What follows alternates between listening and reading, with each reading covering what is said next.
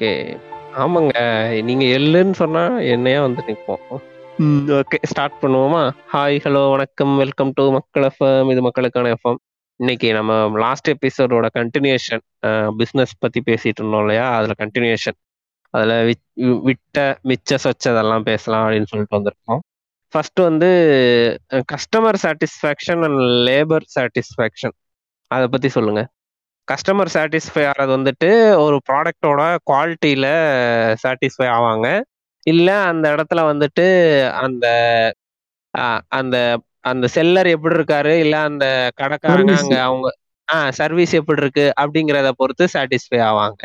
ஏங்க அது நிறைய வாட்டி இந்த ப்ராசஸ்ல வந்து காசை வாங்கிக்கிட்டு சாட்டிஸ்ஃபை பண்ணாம விட்டுருவாங்கங்க. பார்த்தா அது வடக்கனா இருப்பான். காசை வாங்கினு சாட்டிஸ்ஃபை பண்றாங்களா? உங்களுக்கு சர்வீஸ் தெரியல. Hundred two hundred five hundred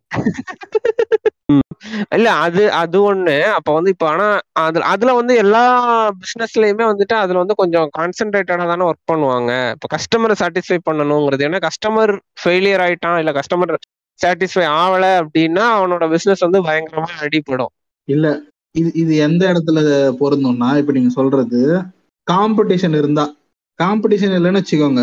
நம்ம போடுறதுதான் கண்டென்ட் இல்ல நம்ம கொடுக்கறதுதான் பொருள். அதான் வாங்கிதான் ஆகணும். வேற வழி இல்லை. புரியுதுங்களா? பதிமூணு மணி நேரம் போட்டாலும் கேட்டுதான் ஆகணும். காம்படிஷன் இல்லைன்னா. ஸோ அதுதான். அந்த மாதிரி மொனாப்பொலியா இருக்கிறவங்க வந்து மொனாப்பொலிஸ்டு பிஸ்னஸ் எல்லாமே நம்ம கொடுக்கறது தான் ஆனா அது ரொம்ப நாளைக்கு இருக்காதுன்னு வச்சுக்கோங்க. அது டிஸ்சாட்டிஸ்பாக்சன் அதிகமாயிடுச்சு. அது அது இந்த கஸ்டமர் என்ன தேவைப்படுதோ அதை நீங்க டெலிவர் பண்ணல அப்படின்னா கொஞ்ச நாள்ல எவனோ ஒருத்தன் வருவான். பக்கத்திலேயே வந்து இந்த சந்தானம் காமெடியில வருவானே. அந்த மாதிரி டக்குனு அந்த கடையை போட்டானா முடிஞ்சுது. எல்லாரும் அங்கே போயிருவாங்க. இல்ல அது அது அது ஒண்ணு. அப்புறம் வந்துட்டு கஸ்டமர் சாட்டிஸ்ஃபை பண்றதுக்கு இவங்க பண்ற எஃபர்ட் வந்து போடுற எஃபர்ட் வந்துட்டு அவங்களோட லேபரையோ ஸ்டாஃபையோ அவங்களோட சாட்டிஸ்பிக்ஷனுக்கு போடுறாங்களா? வெறுப்பேத்துற மாதிரி தான் போடுவாங்க. அதாவது இது இது வந்து ஒரு பெர்ஃபெக்டான பேலன்ஸ்ல இருக்கணும். எப்படின்னா கஸ்டமரை சாட்டிஸ்ஃபை பண்ணணும். ஓகேங்களா? ஆனா அதுக்காக உங்களோட எம்ப்ளாயிய வந்து வெறுப்பேற்ற கூடாது கடுப்பேத்தி விடக்கூடாது. ஸோ ஏன்னா கஸ்டமர் வந்து போகலாம் வரலாம். பல காரணங்களுக்காக உங்களை விட்டு போகலாம். ப்ராடக்டை சூஸ் பண்ணாம இருக்கலாம். ஆனா உங்களுடைய உங்ககிட்ட வேலை பார்க்குறவங்கன்றவங்க அவங்கள சூஸ் பண்ணி தான் அவங்க கூட ஒர்க் பண்றாங்க. ஸோ அப்படி இருக்கும்போது அவங்கள வந்து டிஸ்சாட்டிஸ்ஃபை பண்ற மாதிரியோ இல்லைன்னா அவங்களுக்கான அந்த அது என்ன சொல்றது? ஒரு satisfaction job satisfaction work life balance இந்த மாதிரி விஷயங்கள்லாம் நீங்க கொடுக்கலன்னா செய்யலைன்னா அது வந்து உண்மையிலே உங்களுடைய மொத்த கம்பெனியும் கொலாப்ஸ் பண்ணிடும். சீக்கிரமாவே. லேட்டர் ஆமா. எல்லாரும் அப்படி இல்லை இல்ல. சில பேர் வந்து லைக் ஒரு ஒரு கம்பெனில வந்து அவங்க லாபம் இருக்கிறத பொறுத்து தானே அவங்க எம்ப்ளாயிஸ் இப்போ நம்ம இப்போ கோவிட் டைம்ல பாத்தீங்க அப்படின்னா லுல்லு மால்லாம் வந்து க்ளோஸ்ல இருந்து பட் நாங்க லுல்லு மால்ல ஒர்க் பண்ற வந்து லேயர்ஸ் அதாவது கிளீன் பண்றவங்க இருந்து அந்த ஷாப் வச்சிருக்க எல்லாருக்குமே வந்து சேலரி போட்டாங்க. வந்து ஷாப் ஓப்பன் ஆகுதோ இல்லையோ வேலை நடக்கோ இல்லையோ ஆனா அங்க இருக்க எல்லாருக்குமே சேலரி போட்டாங்க. அது அப்படி எல்லாரும் இருக்க மாட்டாங்க. லைக் ஒரு பிசினஸ் நடந்தா வந்து லைக் அதோட குரோத்தை பொறுத்து தானே அந்த எம்ப்ளாயிஸ் சாட்டிஸ்ஃபை நடக்கும். ஆமா இல்ல. அது ஏ டு பிலையும் கொடுத்தாங்க. இப்போ நிறைய வந்து ஸ்மால் ஸ்கேல் இண்டஸ்ட்ரீஸ்ல கூட வந்து நிறைய பேர் எனக்கு தெரிஞ்சு வந்து நிறைய பேர் வந்து கொடுத்தாங்க. அந்த இன்சூரன்ஸ் பண்ணி கொடுக்கறதோ அது வந்து அது ஆனா அது அவங்களோட சொந்த இதுல தானே பண்ணணும். அப்படிதான் வந்துருது. கட்டல அட்லாஸ்ட் கண்டிப்பா உன்னோட வந்து உன்னோட லேபருக்கு வந்து நீ இதெல்லாம் பண்ணி கொடுக்கணும். அப்படிங்கிற அந்த இடத்துல இருந்து அது மூவ் ஆயிடுறாங்கல்ல. அந்த அந்த அந்த மாதிரி சுச்சுவேஷன்ஸ் எல்லாம் வரும்போது இவரா வந்துட்டு கொஞ்சம் என்னோட கஷ்ட என்னோட என்கிட்ட வேலை பார்க்கறவன் வந்து கஷ்டத்துல இருக்கான்.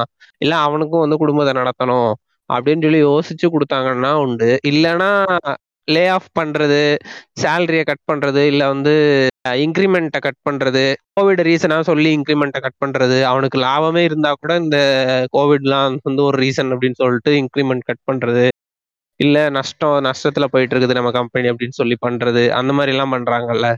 ஆமா ஆமா. ஆக்சுவலி கோவிட்க்கு அப்புறம் இந்த போஸ்ட் கோவிட் சுச்சுவேஷன்லே வந்து இந்த பிராண்ட் நேம் வச்சிருக்க ஷாப்ஸ் மட்டும்தான் அவங்களோட கெப்பாசிட்டி தாண்டி அதை ரன் பண்ணிட்டு இருக்காங்க. மற்றபடி இந்த மற்றபடி இப்போ நீங்க சொல்ற மாதிரி ஸ்மார்ட் ஸ்கேல்ல இது பண்றவங்க அதுக்கப்புறம் டெய்லி வேஜஸ் அவங்க எல்லாருமே மறுபடியும் வந்து பிஸ்னஸ் ஸ்டார்ட் பண்றதுக்கே அவங்க பயப்படுறாங்க. ஏன்னா அந்த இது- இந்த வந்து டூ இயர்ஸ்ல வந்து அந்த லாஸ் அதிகம்.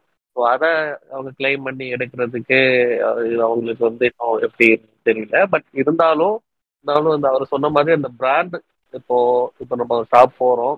போகும்போது அந்த பிராண்டோட நேமுக்காக தான் அவங்க வந்து ப்ராடக்டோட இது பார்க்குறாங்க சரி வந்து நம்ம இதுக்கு வந்துட்டு வந்துட்டு வந்து கஸ்டமர் சாட்டிஸ்ஃபைட் ஆகக்கூடாது. லைக் லைக் ஆகுறது இல்லை.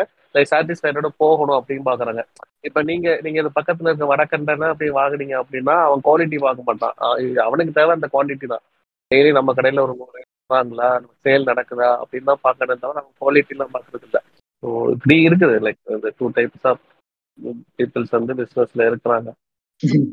ஆமாங்க. நானும் சாட்சி நானே சாட்சி வாட்ஸ்அப்ல மெசேஜ் நடுவுல. நானும் மெசேஜ் அனுப்பிச்சிட்டு இருக்கேன் கடமை போட்டுன்னு இருக்காங்க சொல்லுங்க சொல்லுங்க. இல்ல இப்போ வந்துட்டு கஸ்டமர் சாட்டிஸ்ஃபேக்ஷன் லேபர் சாட்டிஸ்ஃபேக்ஷன் பார்த்தோம். இப்போ லேபர் சாட்டிஸ்ஃபேக்ஷனோட அடுத்ததுல வந்துட்டு நம்ம பார்த்தோம்னா ஒர்க் எக்ஸ்பிளாய்டேஷன் வந்துரும் இல்லையா ஆட்டோமேட்டிக்கா லேபர் சாட்டிஸ்ஃபை பண்ணாம அவங்க அவங்க வந்து எக்ஸ்பிளாய்ட் பண்றது. எப்படி எக்ஸ்பிளாய்ட் பண்ணுவாங்கன்னா ஓவர் டைம் பண்றது அது கரெக்டான சேலரி கொடுக்காதது அது மட்டும் இல்ல. அவனுக்கு வந்துட்டு நீ தான் இந்த கம்பெனியோட ஓனர் நீ தான் வந்து எனக்கு அடுத்து என்னோட செல்லப்பிள்ளை அப்படிங்கிற மாதிரி எல்லாம் சொல்லி மென்டலா அவனை வந்து இது ட்ரெயின் பண்ணி அவனை வந்து அவனை வச்சு எல்லா வேலையும். முடிக்கிறது. அந்த மாதிரி எல்லாம் பண்ணுவாங்க. பண்ணுவாங்கல்ல. ஆ? கேக்கல. ஆமா க்ரூமிங் பண்ணுவாங்க. அதாவது இவரு ஓனரு அடுத்த ஓனர் நீட்டாம்பான்னு சொல்லிட்டு சும்மா அதுக்கான ஓனர் ரேஞ்சுக்கு பில்டப் கொடுத்து அவன் ஓனரே நடந்துப்பான். அந்த ஓனர் ஓனர் ஆக போற கம்பெனி எல்லாரையும் நல்லா வேலை மொலஸ்ட் பண்ணி ஹராஸ் பண்ணி வெளியே மென்டலி ம். கடைசியில சொல்றாங்க தம்பி வந்துட்டு கல்லாப்பட்டியில கை வச்சிட்டாரு முன்னூறு ரூபா காண வெளியே இல்லப்பா போப்பானா கூட ஓகே இதே மாதிரி வேணும்னு ஒரு சீனை கிரியேட் பண்ணி அனுப்புவானுங்க. அதெல்லாம் வந்து ரொம்ப கஷ்டமா இருக்கும் பாக்க இல்ல இதுக்கு வந்து நானே வந்து ஒரு பெரிய எக்ஸாம்பிள் தான். இப்போ என்னையா வந்து அப்படிதான் க்ரூம் பண்ணானுங்க. நான் வந்து ஒரு கிளினிக் ஒர்க்கு போகும்போது நீதான் வந்து யார் கேட்டாலும் வந்து டாக்டரோட தம்பி அப்படின்னு சொல்லு அப்படின்னு சொல்லி சொல்லுவாங்க. அப்புறம் வந்து நீ தான் நீ தான் ஃபுல்லா கிளினிக் இது பண்ணணும் நீ தான் வந்து மேனேஜ் பண்ணணும் அப்படி இப்படின்னு சொல்லிட்டு கடைசியில அவங்க வீட்டு வேலை முதக்கொண்டு அவங்க பிள்ளைங்களை கூட்டிட்டு போய் டியூஷன்ல விட்டு கூட்டிட்டு வர்றது முதற்கொண்டு எல்லா வேலையும் வந்து என்னோட தலையில கட்டினாங்க. அது அந்த ப்ரொஃபஷனல் ப்ரொஃபஷனல் எத்திக்ஸ் இல்லாம இருக்கிற எல்லாத்துலயும் இந்த மாதிரி பார்க்கலாம் நீங்க. அவனுக்கு வேலையே பார்க்க கூடாது எப்போ வந்து ஒருத்தன் வந்து சொந்த வீட்டு வேலைய வந்து குடுக்குறான்.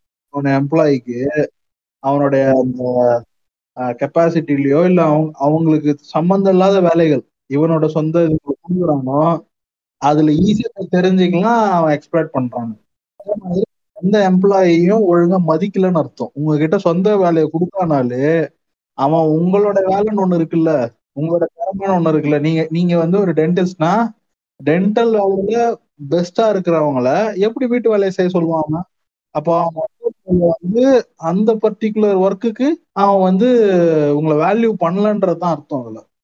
ஏன்னா உங்களுடைய பர்டிகுலர் ஒர்க்ல நீங்க என்ன டெசிக்னேட்டட் ஒர்க்கோ அதுலதான் உங்களுக்கு ஃபுல் அவுட்புட்டும் கிடைக்கும்னா அவன் கண்டிப்பா வேற எந்த வேலையும் கொடுக்க மாட்டான். அதாவது ஒரு வேலையே திரும்ப திரும்ப கொடுக்கறவன் கூட பரவாயில்ல.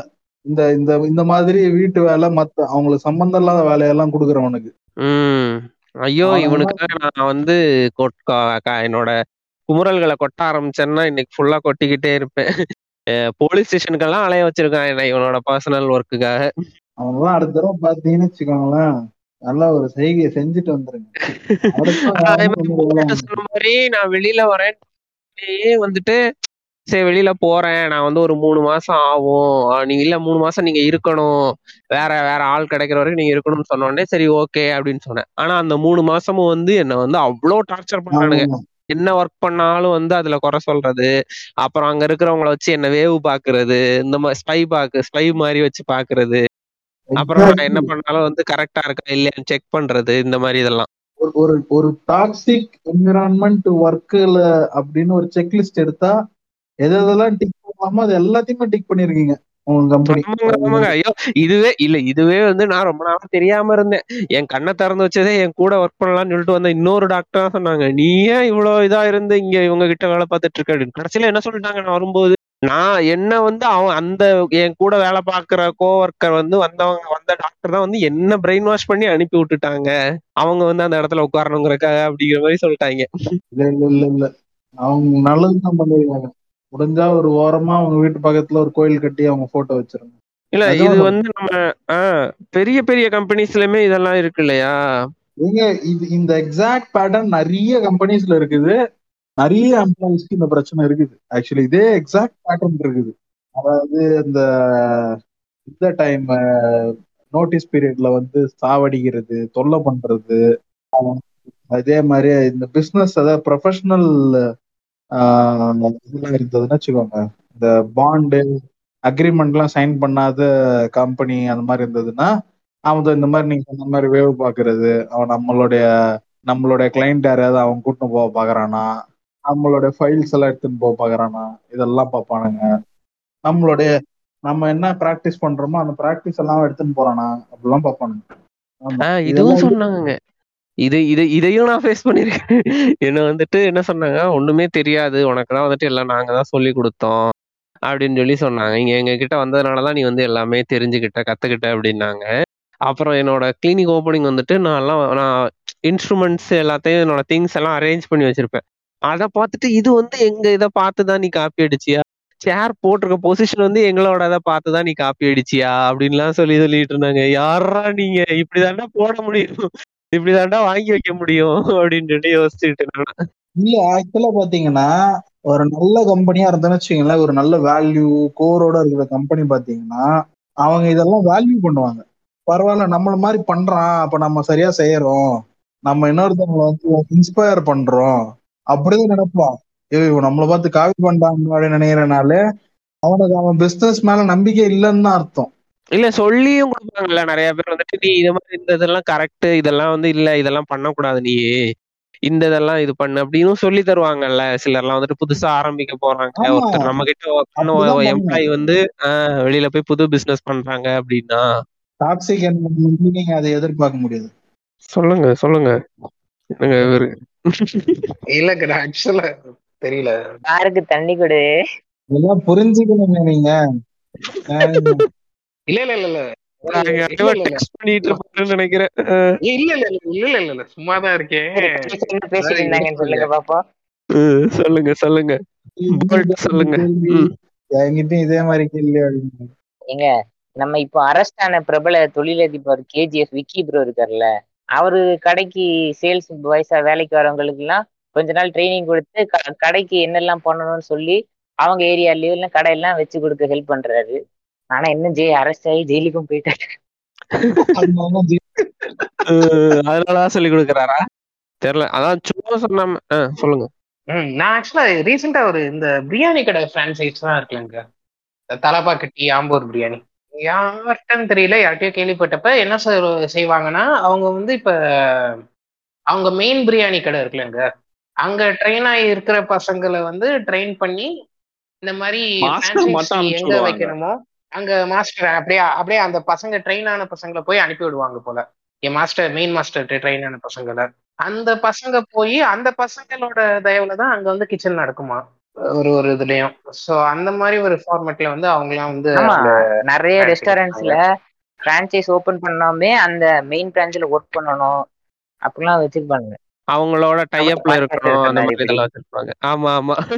இல்ல இது எதுக்குன்னா லைக் அந்த ஸ்டாண்டர்ட் மெயின்டைன் ஆகணும்னு சொல்லிட்டு ஒரு ஒரு பிசினஸ்லயும் இருக்கிறது அத வந்து தவறுன்னு சொல்ல முடியாது. அவன் வந்துட்டு நான் ஆளே கொடுக்க மாட்டேன் அப்படின்னு சொன்னா ஓகே இது இவங்க அக்ரிமெண்ட்லயே இருக்கும். லைக் இதேமாரி தான் நாங்க ஆல் ப்ரொவைட் பண்ணுவோம். இந்த ஸ்டாண்டர்ட்ஸ்ல தான் நீங்க ஓப்பன் பண்ணணும்னு சொல்லிட்டு. அவங்க எப்போ வேணாலும் அதை அவங்க கேன்சல் பண்ணிடலாம். சொல்லுங்க சொல்லுங்க.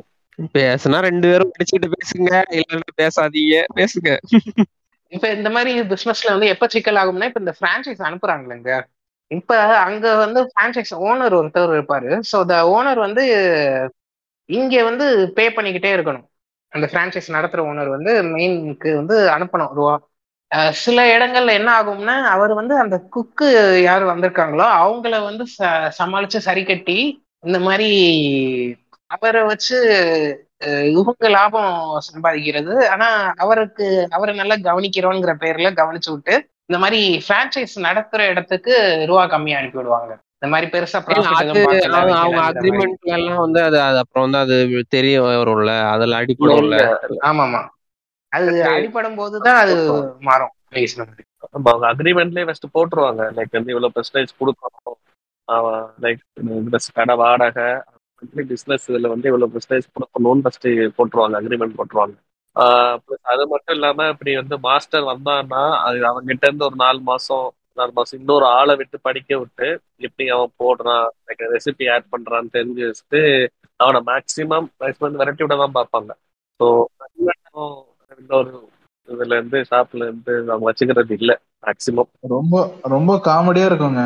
இந்த ஹோட்டல் ஓனரையும் மாஸ்டரையும் பார்க்கும்போது மாஸ்டர் மாஸ்டர் வந்து மறைச்சு மறைச்சு எல்லாத்தையும் செய்வான். ஆமா ஆமா. ஓனர் இருந்தா தப்பு தப்பா செய்வான். ஓனர் பார்த்து கண்டுபிடிச்சிருவான் அப்படின்னு. அதாவது கடையோட கண்ட்ரோல் வந்து கல்லாப்பட்டியில இருக்குன்னு நினைச்சுட்டு இருப்பாங்க. ஒரு மீடியம் ஸ்கேல் ஹோட்டல் எல்லாம். ஆனா பாத்தீங்கன்னா அது பூரா மாஸ்டர் கையில தான் இருக்கும். மாஸ்டர் வந்து நல்ல மூட்ல இருந்தாருன்னா நல்ல சோறு எல்லாருக்கும் கொஞ்சம் கொஞ்சம் வந்து கொஞ்சம் வந்து டிஸ்டர்ப் ஆயிட்டாரு அப்படின்னு வச்சுக்கோங்க. உப்பு தூக்கல் காரம் தூக்கல் இந்த மாதிரி வந்து வச்சு செஞ்சுட்டு போயிடுவாரு. ஈவன் டீம் மாஸ்டருமே அது மாதிரி தானே இன்னும் இன்னொரு காமெடி என்ன தெரியுங்களா? என்ன பண்ணுவாரு தெரியுங்களா? இது கேட்பாரு சம்பளம் உயர்வு. சம்பளம் உயர்வு நீங்க கேட்டு அவர் குடுக்கலன்னு வச்சுக்கோங்க. எடுத்த கடை எதிரிலே கடை போடுறது அதெல்லாம் போட மாட்டாரு. அதெல்லாம் போட மாட்டாரு. அவர் என்ன பண்ணுவாருன்னா நேத்து போய் ஜாயின் பண்ணிடுவாரா? மதியம் மதியம் நல்லா ஓடுற நாள் இருக்குல்ல? நல்ல கூட்டம் வர அன்னைக்கு சாப்பாடு கம்மியா வடிப்பாரு. இல்லைன்னா ஃப்ரிட்ஜ் ஆஃப் பண்ணி போட்டு அப்புறம் கொஞ்ச நேரம் அப்புறம் ஆன் பண்ணி விட்டு அவரே உ- உணவுத்துறைக்கு பாதுகாப்பு துறைக்கு ஒரு கால் பண்ணிடுவாரு ஐயோ இல்ல இல்ல. இத பண்ணுவாரு. இன்னொன்னு என்ன பண்ணுவாருன்னா கம்மியா வர்ற அன்னைக்கு அதிகமா சமையல் பண்றது? கூட்டமே இல்லாத நாள் அன்னைக்கு நாலஞ்சு டவுசாக்கு வடிச்சு வச்சிருவாரு சோற. இந்தாங்க எல்லாம் ரெடி அந்த ஆண் பாவம் படத்துல வந்து சொல்லுவார்ல மாஸ்டர் ஓ- நூறு வடை நூறு முறுக்கு நூறு அதிரசம் எல்லாம் ரெடியா இருக்கு அப்படின்ட்டு. அதான்.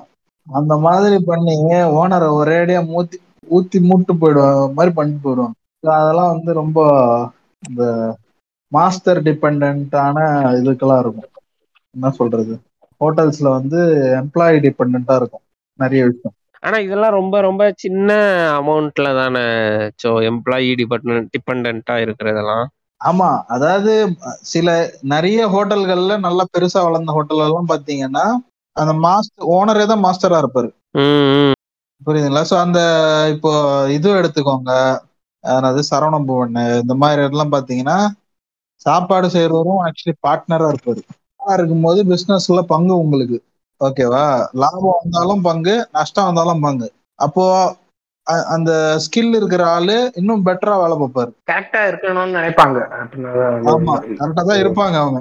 மேக்சிமம் பாத்தீங்கன்னா கரெக்டா தான் இருப்பாங்க. சோ அந்த மாதிரி இருப்பாங்க. இப்போ இந்த சரவண பவனா இருக்கட்டும் இதுவா இருக்கட்டும் சங்கீதாவா இருக்கட்டும் இந்த மாதிரி இடம்லாம் வந்து பாத்தீங்கன்னா அதனாலதான் வந்து எல்லாமே சைவம் தான் ரெண்டுமே.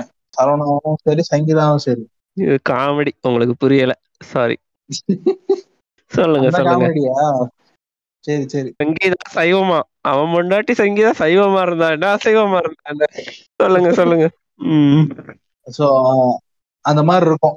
ஓகே அதனாலதான் இப்போ இந்த ஹோட்டல் இண்டஸ்ட்ரிலாம் என்ன பண்றாங்கன்னா கேஎஃப்சி எல்லாம் எடுத்துட்டீங்கன்னு வச்சுக்கோங்களேன் எல்லாமே ஸ்டாண்டர்டைஸ் அதே மாதிரி எஸ்ஓபி இருக்கும். ஸ்டாண்டர்ட் ஆப்ரேட்டிங் ப்ரொசீஜர் இருக்கும்.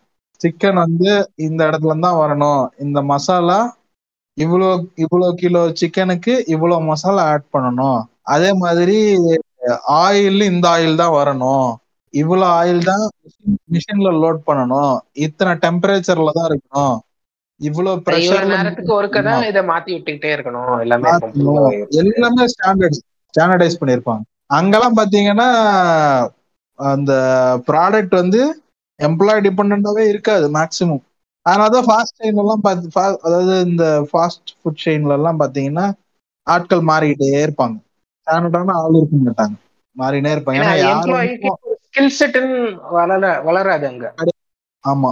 ஆமா நமக்கு கிட்டத்தட்ட ஒரு டாமினோஸோ இல்ல கேஎஃப்சியோ எங்கேயோ போனோம்னாலும் எந்த பிரான்ச் போனாலும் கிட்டத்தட்ட டேஸ்ட் ஒன்னா தானே இருக்கும். ஆனா நம்ம ஒரு ஒரு கடையில போய் நம்ம வாங்குற பெப்பர் சிக்கனும் இன்னொரு கடையில வாங்குற போய் பெப்பர் சிக்கனும் வந்துட்டு டேஸ்ட் மாறிடும்ல. ஆமா ஒரு ஈவன் கடையில அண்ணாச்சி போடுவாரு இன்னொரு கடையில வடக்காம் போட்டுன்னு இருப்பான். இல்லைங்க. அதனால மாறினே தான் இருக்கும். ஆமா இது ஆக்சுவலி கேஎஃப்சி கேஎஃப்சி இப்போ ரீசெண்ட் டைம்ல என்ன பண்றாங்கன்னா அந்த ஃப்ரான்ச்சைஸ் தான் நீங்க வந்து கடை வாடகை மட்டும் நீங்க பாருங்க. மற்றபடி நாங்களே ரன் பண்ணிட்டு அந்த வர பர்சன்டேஜ் உங்களுக்கு தருவோம் அப்படின்னு தான் எத்தனை வந்து பர்சன்டேஜ் அந்த வர லாபத்துல ஃபார்ட்டி பர்சன்டேஜ் ஸோ அது இப்போ இது அப்படிதான் சொல்லிட்டு இருக்காங்க. லைக் எப்படின்னா நம்ம அவர் சொன்ன மாதிரி அந்த கேஎஃப்சியோட ஸ்டாண்டர்டைஸ் வந்து மெயின்டைன் பண்ணணும். அப்படிங்கிறதுக்காக ஃப்ரான்ச்சைஸ் நம்ம கிட்ட தரமாட்டான்.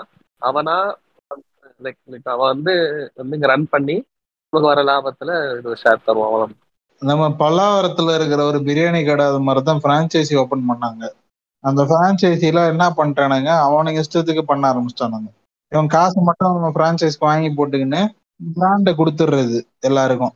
பிராண்டையும் இதையும்.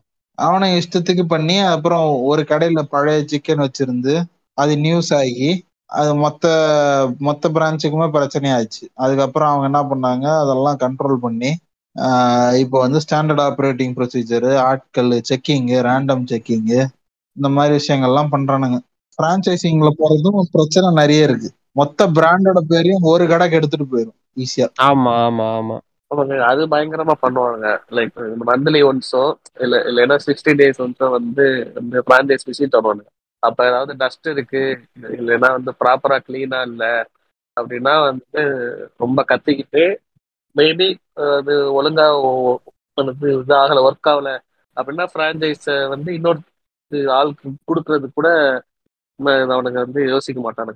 அப்படிதான் ஃபர்ஸ்ட் வந்து அக்ரிமெண்ட்ல இருக்கும் நாங்க வந்து எப்போ அதே மாதிரி இன்னும் சில பிராண்ட்ஸ் எல்லாம் வந்து பிரான்ச்சைஸ் எடுக்கணும்னாலே உங்களுக்கு நிறைய குவாலிஃபிகேஷன்ஸ் எல்லாம் செக் பண்ணுவாங்கல்ல. பண்ணுவாங்க. அதாங்க அது ஒவ்வொரு இதுக்கும் மாறும். ஒரு ஒரு ஒரு ஒரு பிசினஸுக்கும் மாறும். எந்த அளவுக்கு ஸ்டாண்டர்டைஸ் ஆயிருக்கு அந்த பர்டிகுலர் பிசினஸ் எவ்வளவு வருஷமா இருக்கிறாங்க அவங்க என்ன ப்ராடக்ட் பண்றாங்க? இதெல்லாம் பொறுத்து அது மாறும் ஆக்சுவலி ஏன்னா இப்போ இப்போ பிரான்ச்சைஸ் இந்த டிப்ஸ் ஃப்ராங்கி இவனுங்கெல்லாம் பாத்தீங்கன்னா எல்லாத்தையும் கொடுத்துருவானுங்க. ஆட்களை ட்ரெயின் பண்ணுவாங்க. மெக்டொனால்ட்ஸ் எல்லாம் பாத்தீங்கன்னா அவனுக்கு வந்து எல்லாத்துக்குமே ப்ரொசீஜர் உண்டு. சிஸ்டமிக் அப்ரோச் uh, உண்டு. எந்த இடத்துல கடை வரணும்? அது எப்படி இருக்கணும்? அதே மாதிரி ஒரு பர்கர் எப்படி செய்யணும்? அதுக்கான பொருட்கள் எங்கேருந்து வரணும்? அதுல போடுற மசாலா எப்படி இருக்கணும்? எவ்வளவு நேரம் அந்த பர்கர் வந்து அந்த இதுல இருக்கணும்? அந்த ஃப்ரையர்ல பேட்டி எவ்வளவு நேரம் இருக்கணும்? எல்லாமே கால்குலேட் பண்ணி ஸ்டாண்டர்டைஸ் பண்ணி உங்களுக்கு வந்து ஒரு ட்ரைனிங் பண்றதுக்கு அகாடமிலாம் இருக்கு. இப்போ மெக்டானல்ட்ஸ்லாம் பார்த்தீங்கன்னா தனி யூனிவர்சிட்டி வச்சுருக்கோம் இந்த மாதிரி. ஃபுட்டுல ட்ரெயின் ஆகுறதுக்கு அந்த யூனிவர்சிட்டியில வந்து படிச்சவங்க தான் வந்து யூஎஸ்ல இருக்கிற மற்ற இடத்துல இருக்கிற மெக்டானல்ட்ஸ்ல எல்லாம் ஒர்க் பண்ண முடியும். ஸோ அது மாதிரி அவன் தனியா யூனிவர்சிட்டி ட்ரைனிங் சென்டர்ஸ் இதெல்லாம் வச்சிருக்கிறானுங்க பெரிய பெரிய கம்பெனிஸ் புரியுதுங்களா? அங்க இருந்து சர்டிஃபை வருவாங்க. ஸோ இப்போ ஃப்ரான்ச்சைசி செயின் ரெஸ்டாரண்ட் இந்த மாதிரிலாம் ஒரு ஒரு லெவல் ஆஃப் ஆட்கள் ஒரு ஒரு மாதிரி வச்சிருப்பாங்க. லோக்கல் ஃப்ரான்ச்சைஸிலாம் என்ன பண்ணுவானுங்க? அந்த இது தெரியாதவனுங்க. நாலு கடை ஓப்பன் பண்ண உடனே பிராண்டை போட்டுட்டு அஞ்சாவது கடைக்கெல்லாம் வந்து பிரான்சைசின்னு ஆட்கள் கூட்டினு இருப்பானுங்க. என்னப்பா பிரான்சைசிலன்னு போய் பார்த்தீங்கன்னா எனக்கு வந்து ரெண்டு லட்ச ரூபா கொடுத்துரு. கொடுத்துட்டு இந்த பேர் நீ யூஸ் பண்ணிக்கோ. மெனுவில் என்னென்ன வரும் நான் சொல்கிறேன் அதை நீ செஞ்சு போட்டுக்கோ. அவ்வளோதான் என்ன ரேட் வரும்? அதெல்லாம் சொல்லுவோம். அவ்வளோதான் இது ஃப்ரான்ச்சைசி இந்த மாதிரி பண்ண ஆட்களும் இருக்கானுங்க. அது நம்ம இல்லைன்னா அதே மாதிரி நம்ம இப்ப கேஎஃப்சி மாதிரி லோகோ அப்புறம் நேம் இது எல்லாத்தையும் மிமிக் பண்ணி அது அதுக்கு ஆப்போசிட்ல இன்னொரு கடை போட்டிருப்பான். அது எப்படின்னா இந்த CFC KKFC MFC. Madurai fried chicken Tirunelveli fried chicken அப்படிலாம் போட்டிருப்பானுங்க. இது கன்னியாகுமரி ஃப்ரைடு சிக்கன் கேகேஎஃப்சியா கேகேஎஃப்சின்னு போட்டு ஆனா கணபுரம் வந்து மெனு கார்டு வர வந்து அப்படிதான் இருந்து. இது இதெல்லாம் வந்துட்டு அன்னெத்திக்கலா பண்றது தானே இல்லையா? அப்பெல்லாம் இல்லைங்க. ஏன்னா இன்கிரீடியன்ட் வந்து என்ன அது வந்து உங்களுக்கு எல்லாருக்கும் அவைலபிளான இன்கிரீடியன்ட் தானுங்க. அவனோட ஃபேம வந்து அவனோட அனுமதியே இல்லாம யூஸ் பண்றது அந்த நீங்க வராதா? அது நீங்க அது ம். எல்லாத்தையும் பாருங்க. எவ்வளவு எடுத்தாலும் எவ்வளவு பேர் வந்தாலும் எல்லா அது இன்னும் அதிகம் அதிகம் அந்த கேஎஃப்சிக்கான வேல்யூ தான் இன்க்ரீஸ் பண்ணும். ஆமா. சாந்தி அல்வா கடை இருக்கு தெரியுமா? திருநெல்வேலியில. ஆமா ஆமா. புதுசா கடை எப்படி ஏமாத்துவானுங்க? நியூ சாந்தி அல்வா கடை புது சாந்தி அல்வா கடை அது மாதிரிதான். வெறும் சாந்தி அல்வா கடை அவன் திருப்பி வச்சாதான் அது அன்னத்திக்கல் எஸ் சாந்தி அல்வா கடைனா இருட்டு கடையா எது இருட்டுக்கடை இருட்டுக்கடை வேறங்க. சாந்திங்கிறது வந்து அங்க அந்த ஊர்ல இருக்க கொஞ்சம் ஃபேமஸான அந்த இருட்டுக்கடைக்கு அடுத்தபடியான ஒரு கடை. ஆனா இது வந்து அந்த கடை வந்து ஊருக்குள்ள வந்து இருக்குது. இப்போ பஸ் ஸ்டாண்ட்ல வந்து இறங்குறவங்க வந்து ஊருக்குள்ள எல்லாம் போய் வாங்க மாட்டாங்க இல்லையா அவங்களுக்கு எல்லாம் வந்து தெரியாது இல்லையா வெளியூர்ல இருந்து வரவங்களுக்கு சோ அந்த கஸ்டமர்ஸ் இது பண்றதுக்காக சீம் சொன்ன மாதிரி நியூ சாந்தி ஒரிஜினல் அல்வா கடை ஒரிஜினல் சாந்தி ஃபேமஸ் சாந்தி அஹ் அந்த மாதிரி பேர் வச்சிருப்பானுங்க அது திருநெல்வேலி பஸ் ஸ்டாண்டுக்குள்ளே வந்து இருக்கும். இருபது முப்பது இருபது முப்பது கடை இருக்கும் ம். தலப்பாக்கட்டு எல்லாம் பாத்தீங்கன்னா ஒரு டைம்ல எல்லா இடம் சுத்தினாலும் தலப்பாக்கட்டு தான் தலப்பாக்கட்டு தலப்பா கட்டுன்னு. அதுக்கப்புறம் அந்த ஒரிஜினல் அந்த திண்டுக்கல் தலப்பாக்கட்டு பிரான்சைஸ் ஓனரு போயிட்டு கோர்ட்ல கேஸ போட்டு யாரும் அந்த மாதிரி அந்த பேரை யூஸ் பண்ணக்கூடாது. திண்டுக்கல் தலப்பாக்கட்டிங்கிறது எங்களுடைய ட்ரேட் நேம் ட்ரேட்மார்க்கு அப்படின்னு சொல்லி ட்ரேட்மார்க் ரெஜிஸ்டர் பண்ணி அதுல இருந்து தலப்பாக்கட்டிங்கிற பேரே வந்து மாத்திட்டாங்க. என்ன வித்துல தலப்பாக்கட்டின்னு போட்டாலும் வேற ஏதாவது ஊர் பேர் போட்டு போடுவாங்க தவிர திண்டுக்கல் தலப்பாக்கட்டி ஒன்னே ஒண்ணுதான். அது மாதிரி பிராண்டிங் அந்த இது ட்ரேட் மார்க்கிங் வாங்கி அது ஒரு ஒர்க் ஆமா பண்ணிருந்தாங்க அப்படி ஆமா அப்படி இல்லைன்னா நீங்க சொல்ற மாதிரி நம்ம இது வாங்கி வச்சுக்கணும். கொஞ்சம் ஃபேமஸ் ஆகும்போது நம்ம பிராண்ட் நேமுக்கு லோகோவுக்கு அதுக்கெல்லாம் ட்ரேட்மார்க் வாங்கி வச்சுக்கணும். அடுத்தவங்க யூஸ் பண்ணக்கூடாது அப்படின்னா. ஆமா. அப்படின்னாதான் நீங்க போய் கேஸ் போட முடியும். நம்ம எங்க ஊர்ல பாத்தீங்கன்னா பிப்டி பக்ஸ்ன்னு சொல்லிட்டு ஒரு கடை அந்த கடை எப்படி நம்ம அந்த லோகோ ஃபர்ஸ்ட் நம்ம எப்படி இருக்குன்னா ஸ்டார் பக்ஸ் மாதிரியே இருந்து ஏங்க அதை விட காமெடி தெரியுமா? எங்க நீங்க? வீட்டாண்ட ஒரு கடை ஒண்ணு ஆரம்பிச்சாங்க. சரி இருங்க நீங்க சொல்லிடுங்க. போல்ட் நான் அப்புறம் சொல்றேன். நம்ம அது ஸ்டார் பக்ஸ் மாதிரியே இருந்து சரி அவன் அவன் அதை வச்சுதான் வந்து அட்வர்டைஸ்மெண்ட்டும் பண்ணது. பிளஸ் அந்த ஸ்டார் பக்ஸ் மேல எழுதுற மாதிரிலாம் வச்சு அவன் இது பண்ணான். ஒரு நாள் என்ன ஆச்சுன்னா வந்து கடையில வரவங்கிட்ட இந்த ரெகுலர் கஸ்டமருக்கு வந்து எல்லார்கிட்டயும் வந்து புலம்பிட்டு இருந்தான். இது என்னோட அப்படி இருக்கு? அந்த ஸ்டார் பக்ஸ் கம்பெனிக்காரனே வந்து என் மேல கேஸ் போட்டான். ஃபிஃப்டி பக்ஸுங்கிற வந்து நான் வந்து நான் லோகோ மாத்த வேண்டியதா போச்சு. சரி என்ன பண்ணேன்னு சொல்லி சரி எல்லாரும் வருத்தப்பட்டு இருந்தாங்க. அந்த லோகோ நல்லா இருக்கு ஏன் மாத்துறீங்க சொல்லி வந்து என்னது அதே ஸ்டார் பக்ஸ் தாங்க. அது என்ன பண்ணிட்டான்னா அந்த கியூன் எடுத்துட்டு கிங் வச்சுட்டான். என்ன ஒரு புத்திசாலித்தனம். இந்த ரெண்டுன்னு ஒரு படம் இருக்குல்ல மாதவனுக்கு அதுல ஒரு கடல் கனி வரும்ல பிளாக் அண்ட் ஒயிட்ல போட்டு விட்டுக்கலாம் அதுக்கப்புறம் தான் தெரியுது இந்த நாய் இந்த ஜோசியக்காரன் கேட்டு சொன்னதுல வந்து நம்ம உங்க ஜாதகப்படி பாத்தீங்கன்னா இந்த லோகோல பொம்பளை இருக்கக்கூடாது ராஜா தான் இருக்கணும் ஸ்டார் பாருனே வந்து இந்த கடைக்கு மேல கம்பெனி போட்டான் சி கம்பெனி மேல கேஸ போட்டான் அப்படின்னு சொல்லி. எங்க வீட்டாண்ட ஒரு கடைங்க ஓபன் பண்ணியிருந்தான். நான் வந்து ரொம்ப வருஷமா வந்து இந்த ஸ்லர்பின்னு சொல்லிட்டு யூஎஸ்ல விற்பாங்க அது வந்து இந்த கோல்டு இந்த இந்த ஜூஸ் இருக்குல்ல. ஜூஸ் ஸ்லஷ் மாதிரி பண்ணி. ஆஹ் அதேதான். ஸ்லஷர் இங்க வந்து எங்க வீட்டாண்ட திடீர்னு பார்த்தா ஒரு செவன் லெவன் கடை. அது செவன் லெவன் கடை வந்திருக்குது அப்படின்னு சொல்லி அப்படியே செவன் லெவனோட எக்ஸாக்ட் லோகோ செவன் லெவன்னே போட்டிருக்குது. ஆஹ் பார்த்தா காய்கறி கடைங்க. ஏங்க அது இந்தியன் tension ஆயிட்டாங்க. நான் போயிட்டு ஒரு ஸ்லர்பி வாங்கலாம் அப்படின்னு ஒரு ஆசையோட இருந்தேன். கடையை ஓபன் பண்ணா காய்கறி.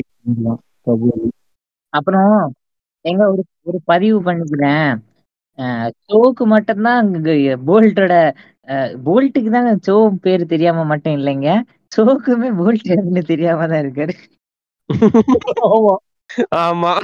அல்திட்டா பேசும்போதெல்லாம் சொல்லுங்க போல்ட். சொல்லுங்க போல்ட் அப்படின்னு இருக்காரு சொன்ன மாதிரியே ஒரு சம்பவம் வந்து எங்க ஊர்லயும் நடந்திருக்கு. அதே ஒரு கடை இதே லோகோ வச்சு நான் நிஜமாலுமே வந்துட்டு ஸ்டார் பாக்ஸ் நினைச்சிருக்கேன். அப்புறமா பார்த்தா அவன் வேற ஏதோ பேர்ல இப்ப வச்சிருக்காங்க. அப்பதான் தெரியும் ஸ்டார் பாக்ஸே இல்ல போல இருக்கே. தெரியாம ஸ்டார் பாக்ஸ் நினைச்சிட்டு இருக்கோம். சமீப சமீபத்திய ஏமாற்றங்களா ஆமா.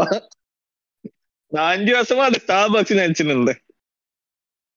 நிறைய இருக்குமேங்க. நிறைய பூமா மாதிரியே போமா அடிடாஸ் மாதிரியே அபிபாஸ் அந்த மாதிரி எல்லாம் நிறைய வருமே. அதனால நம்மளுக்கு தெரிஞ்சிடுங்க. பார்த்தோன்னே இது வந்து ஃபேக்குன்னு இது வந்து நம்ம முன்ன பின்ன ஸ்டார் பாக்ஸ் பார்த்தது இல்லையா? ஏமாட்டிட்டேன் நெஜ ஸ்டார் பாக்ஸுக்கு போகும்போது தான் தெரியுது. ஓ அப்படி ஸ்டார் பாக்ஸ் இல்லையா அப்படி அமுல் கம்பெனி இருக்கு இல்லைங்க. என்ன கம்பெனி அமுல் அமுல். பால் ஐஸ் அதுக்கு ஒரு ஃபேமஸான கேஸ் இருக்குல்ல. எங்களுக்கு படிக்கும் போதெல்லாம் அத கேஸ் ஸ்டடி ரிப்போர்ட் எல்லாம் படிப்போம். அந்த ஒரு வெளிநாட்டு கம்பெனிக்காரன் அமுல் பேர் வச்சு ஏதோ ஏதோ ஸ்டார்ட் பண்ணிட்டான். அந்த கேஸ் பயங்கர ஃபேமஸா இருந்துச்சு. அப்புறம் அமுல் தான் ஜெயிச்சாங்க. ஓ ஓகே ஏங்க கேஎஸ்ஆர்டிசிங்கிற பேருக்கு சண்டை நடந்தது தெரியுமா? கர்நாடகா ஸ்டேட் டிரான்ஸ்போர்ட்டுக்கா கேரளா ஸ்டேட் டிரான்ஸ்போர்ட் ரெண்டுக்குமே. கர்நாடகா ஸ்டேட்டுக்கும் வந்துட்டு கேஎஸ்ஆர்டிசி கர்நாடகா ஸ்டேட்டுக்கும் வந்துட்டு கேஎஸ்ஆர்டிசி ரெண்டு பேரும் வந்துட்டு நாங்க தான் ஃபர்ஸ்ட் ஆரம்பிச்சோம் நாங்க தான் ஃபர்ஸ்ட் ஆரம்பிச்சோம்னு சொல்லிட்டு சண்டை போட்டாங்க. கடைசியில கேஸ் கேரளா தான் வின் பண்ணான்னு நினைக்கிறேன். இருந்தாலும் ஆனா இன்னும் அந்த இதை மாத்தாம தான் ரெண்டு பேருமே யூஸ் பண்ணிட்டு இருக்காங்க. ஆமா. கர்நாடகா தான் கேஎஸ்ஆர்டிசி தான் போட்டிருக்கோம் ஆக்சுவலா ம் எனக்கே வந்து ஃபர்ஸ்ட் ஸ்டார்டிங் எல்லாம் கன்ஃபியூஸ் ஆச்சு. இப்பதான் ரீசெண்டா தான் அதுக்கு ஜட்மெண்ட்லாம் வந்தது. ஆனாலும் இன்னும் அந்த இதுல அவங்க அப்பீல் பண்ணிருக்காங்கன்னு நினைக்கிறேன். திருப்பி அப்படியே போயிட்டு இருக்கு எனக்கு அந்த கவலையே இல்லைங்க. ஏன்னா எனக்கு கேரளா பஸ்னா ரெட்டும் அந்த ஒரு மாதிரி பெய்ஜ் கலரும் இது இதுல ஃபேமஸான இது பாத்தீங்கன்னா என்ன பண்ணுவானுங்கன்னா புதுசா ஒரு கம்பெனி ஸ்டார்ட் பண்றாங்கன்னு வச்சுக்கோங்க. அது தெரிஞ்சுச்சுன்னா அதோட டொமைன் நேம் இந்த மாதிரி தான் போய் லாக் பண்றானுங்க ம், ஆமா. லாக் பண்ணி அதை காசுக்கு பெரிய காசுக்கு விற்பானுங்க ஆமா. புக்கிங் டாட் காம் சொல்லிட்டு ஒரு வெப்சைட் இருக்குல்ல ரொம்ப போடாடிலையும் famous-ஆன பண்ணலாம்ல இல்லையா? இல்ல புக்கிங் டாட் காம்ன்றது ஒரு ஃபேமஸான ஒரு வெப்சைட் ஓகேங்களா? ஒரு ஸ்டார்ட் அப் அவன் வந்து அந்த புக்கிங் டாட் காம்ன்றத வேற ஒருத்தன் வாங்கி வச்சிருந்தான். அந்த வெப்சைட் டொமைனை மட்டும் பத்து லட்சம் ரூபா கொடுத்து வாங்கினான். டென் லேக்ஸ் ஏங்க கொடுத்து வாங்கினான். நமக்கு நம்ம எல்லாருக்குமே க்ளோஸ் ஆன ஒரு நெருங்கிய தோழரும் இப்படிதாங்க பண்ணுவாரு. எது ட்ரெண்ட்ல இருக்கோ அந்த டொமைனை வாங்கிச்சு யார் அவரு? வேணாம். இல்ல. வாங்கி வச்சுக்கிட்டு என்ன பண்ணுவாரு? அது என்ன ஆகும்னு அவருக்கும் தெரியாது அதுக்கும் தெரியாது. ஏங்க இது நல்ல இன்வெஸ்ட்மெண்டா இருக்கேங்க. வெறும் முன்னூறு ரூபாய் ஒரு வருஷத்துக்கு.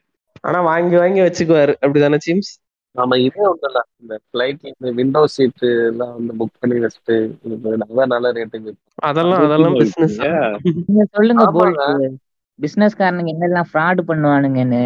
அப்படி கேட்டீங்கன்னா அவர் எப்படி அது வந்து அது வந்து ஃப்ராடுன்னு சொல்ல முடியாதுங்க. அது வந்து பிசினஸ் அவருக்கு அவர்களோட திறமைகள் லாப் பிசினஸோட ஏமே நான் லாபம் ஈட்டணும்.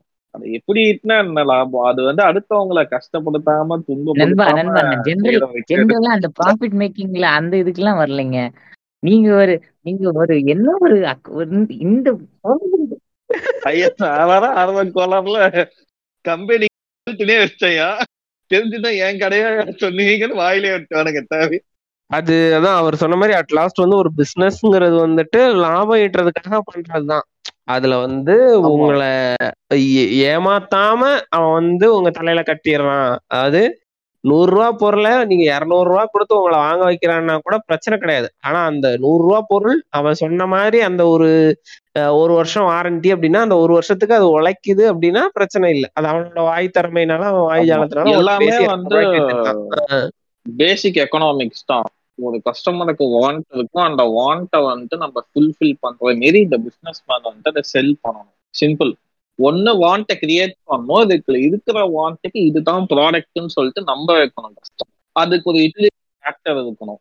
இதை வந்து பிசினஸ் மேன் புரிஞ்சுக்கினாம எல்லா கஸ்டமரையும் ஒரு சாட்டிஸ்ஃபை பண்ணுவார். End of the day customer satisfy ஆகி தான் பொருளை வாங்கிப்பாங்க.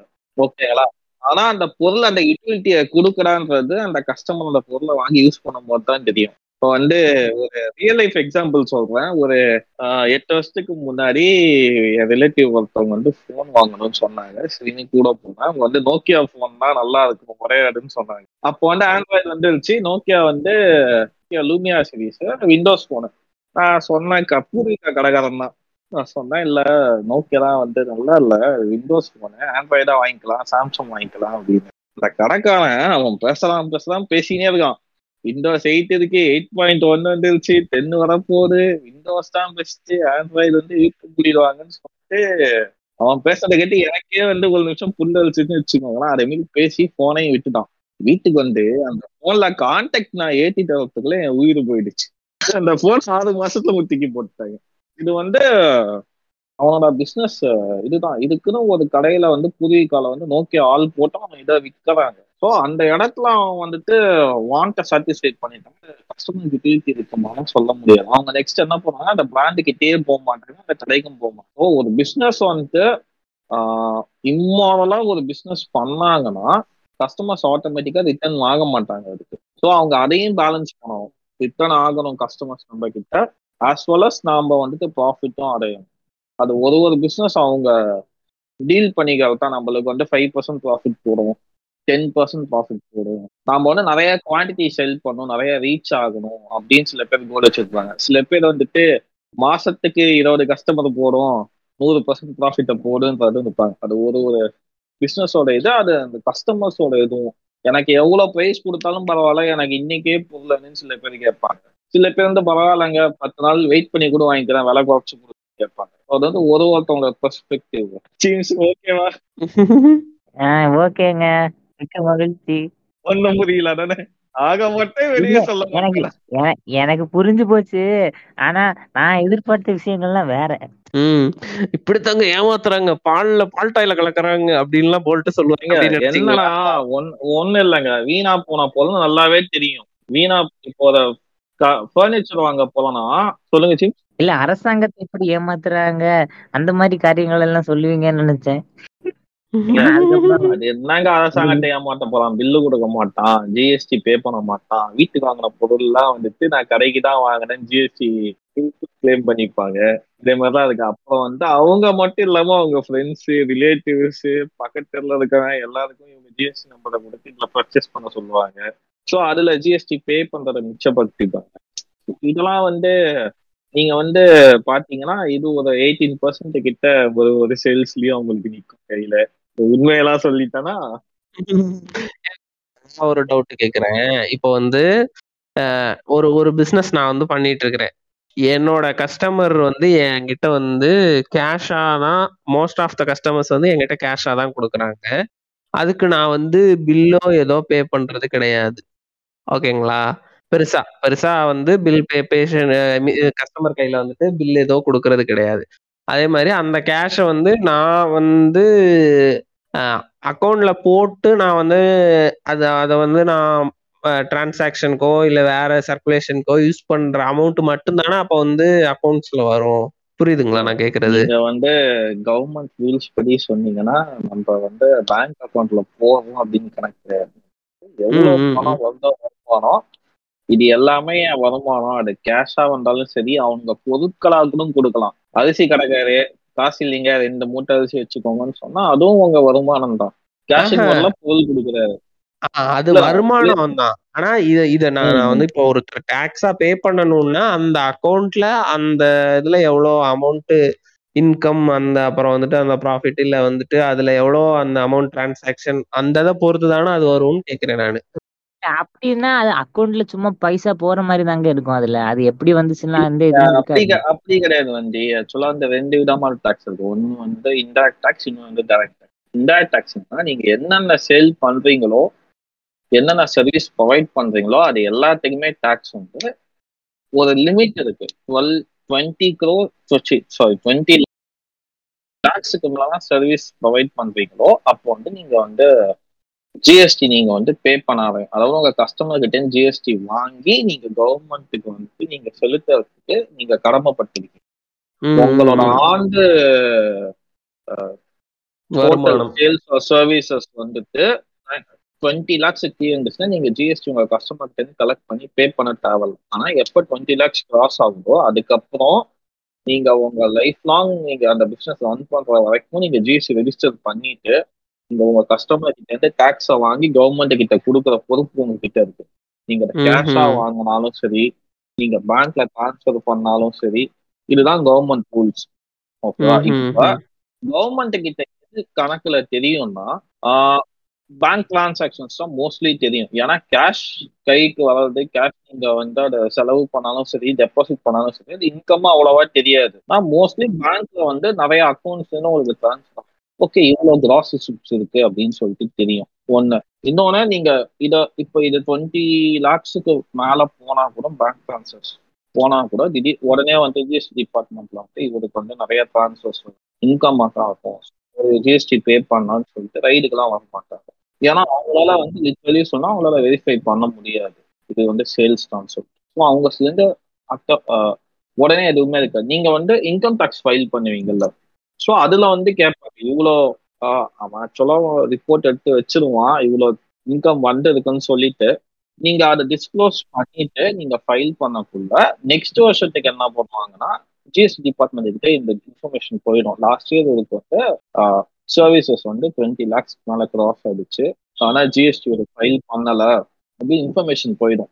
உங்க ஏரியால இருக்க ஆபீசருக்கு வந்து எப்ப அந்த டார்கெட் கொடுப்பாங்கல்ல இயர்லி டார்கெட் அந்த டார்கெட் முடிக்க முடியலையோ அப்ப வந்துட்டு ஓகே பெண்டிங் லிஸ்ட் எடுங்க. மிஸ்டர் ரண்டிய தேவன் இருக்காரு. போய் ஒரு ரவுண்ட் விட்டுட்டு வருவோம். அப்படின்னு சொல்லிட்டு வருவாங்க. அப்படிதானே தவிர நீங்க ஃபுல் அண்ட் ஃபுல் ஜிஎஸ்டி எதுவுமே வந்து பேங்க்ல நம்ம பணம் வந்துடுச்சு நாம வந்து பே பண்ணல அப்படின்றது கண்டுபிடிக்கிறது கிடையாது. ஜிஎஸ்டி வந்து ஃபுல் அண்ட் ஃபுல் வந்து செல்ஃப் டிஸ்க்ளோஷர் தான். இப்போ நீங்க எயிட்டீன் பர்சன்ட்டுக்கான சர்வீஸும் பண்ணலாம். இருபத்தெட்டு பர்சன்ட்டுக்கான சர்வீஸும் பண்ணலாம். அஞ்சு பர்சன்ட்டுக்கான சர்வீஸும் பண்ணலாம். அது வந்து கவர்மெண்ட் வந்து பார்த்து இது பண்றது கிடையாது. வாலண்டியரா நம்ம வந்து அதை டிஸ்க்ளோஸ் பண்றோம். அது ஒரு நம்பிக்கையின் அடிப்படையில கவர்மெண்ட் வந்துட்டு வாங்கிக்கிறாங்க. அவ்வளவுதான். என்னைக்காச்சும் ஃபியூச்சர்ல ஏதோ கிராஸ் செக் பண்ணக்குள்ள இப்ப நம்ம பில்ஸ் எல்லாம் ஒரு கஸ்டமர் கிட்ட கொடுக்குறோம். அவங்க அந்த பில்ஸ் அவங்க ஆஃபீஸ்ல வேற எங்கேயும் டிஸ்க்ளோஸ் பண்றாங்க. இது வேற எங்கேயாச்சும் போய் அவங்க ஏதோ ஆடிட்டு இன்ஸ்பெக்ஷன் வந்தாங்கன்னா வெரிஃபை பண்ணுவாங்களே தவிர கவர்மெண்ட் ஆன் இட்ஸ் ஓன் எல்லா பிஸ்னஸையும் வெரிஃபை பண்ண முடியாது. இன்கேஸ் சொல்லணும்னா கவர்மெண்ட் வந்துட்டு ஆடிட்டே வந்து கேன்சல் பண்ணிட்டாங்க ஜிஎஸ்டிக்கு லாஸ்ட் இயர் வரைக்கும் ஒரு சிஓ சிஎம்ஏ வந்துட்டு ஜிஎஸ்டிஆர் நைன்சில வந்து சைன் பண்ணணும் கம்பல்சரியான்னு சொல்லியிருந்தாங்க. இப்போ அதை ஃபுல்லா தூக்கிட்டாங்க. பிஸ்னஸ் ஓனர்ஸே செல்ஃப் டிக்ளரேஷன் கொடுத்தா போடும் அப்படின்ற மாதிரி மாட்டிட்டாங்க அவங்க எல்லாமே வந்து இன்கம் டேக்ஸ்ல மட்டும்தான். ஓகே இவ்வளோ சேல்ஸ் பண்ணியிருக்கீங்க அது அப்படியே வந்து இன்கம் டேக்ஸ்க்கு வந்துடும். இவ்வளோ ரிட்டர்ன் ஃபைல் பண்ணியிருக்கப்பா? ரிட்டர்ன் படி இவ்வளோ sales tone ஆவரோ service turnover இருக்கு இதுக்கேற்ற மீது உங்க அக்கௌண்ட் ஃபைல் பண்ணியிருக்கீங்களா? அதுக்கு வந்து ஆடிட்டர் சர்டிஃபை பண்ணணும். அப்படின்ற மாதிரி மாறிடுச்சு. டைரக்ட் அண்ட் இன்டைரக்ட் டேக்ஸ் இருந்தும் ஓரளவுக்கு மர்ஜ் ஆன சுச்சுவேஷன் தான் இங்கே. ஸோ நம்ம ஒரு இதுல இப்போ ஜிஎஸ்டில ஆஸ் ஆஃப் நோ நம்ம என்ன டிரான்சாக்ஷன் போலாம் வராது. பட் இன்கம் டேக்ஸ்ல வரும். அது ஃபியூச்சர்ல ஆகிறதுக்கு வாய்ப்பு இருக்கு. இதாங்க நான் எதிர்பார்த்தேன்.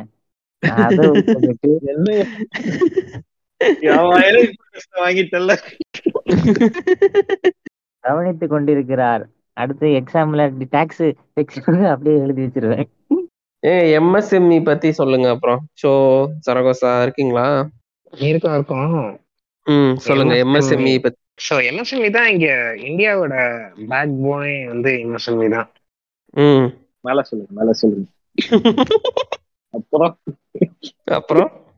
ஐயா அந்த பன்னெண்டாயிரம் கோடி எங்கேயும் லோன் கொடுத்த மாதிரி தெரியலீங்களே? கேட்டா வந்து அதெல்லாம் சாங்ஷன் ஆகாதுன்றாங்க நான் பன்னெண்டாயிரம் கோடின்னு ஒன்னேன் அந்த பர்சி வெப் சீரிஸ்ல ஒரு பன்னெண்டாயிரம் கோடி உள்ள வந்துச்சு.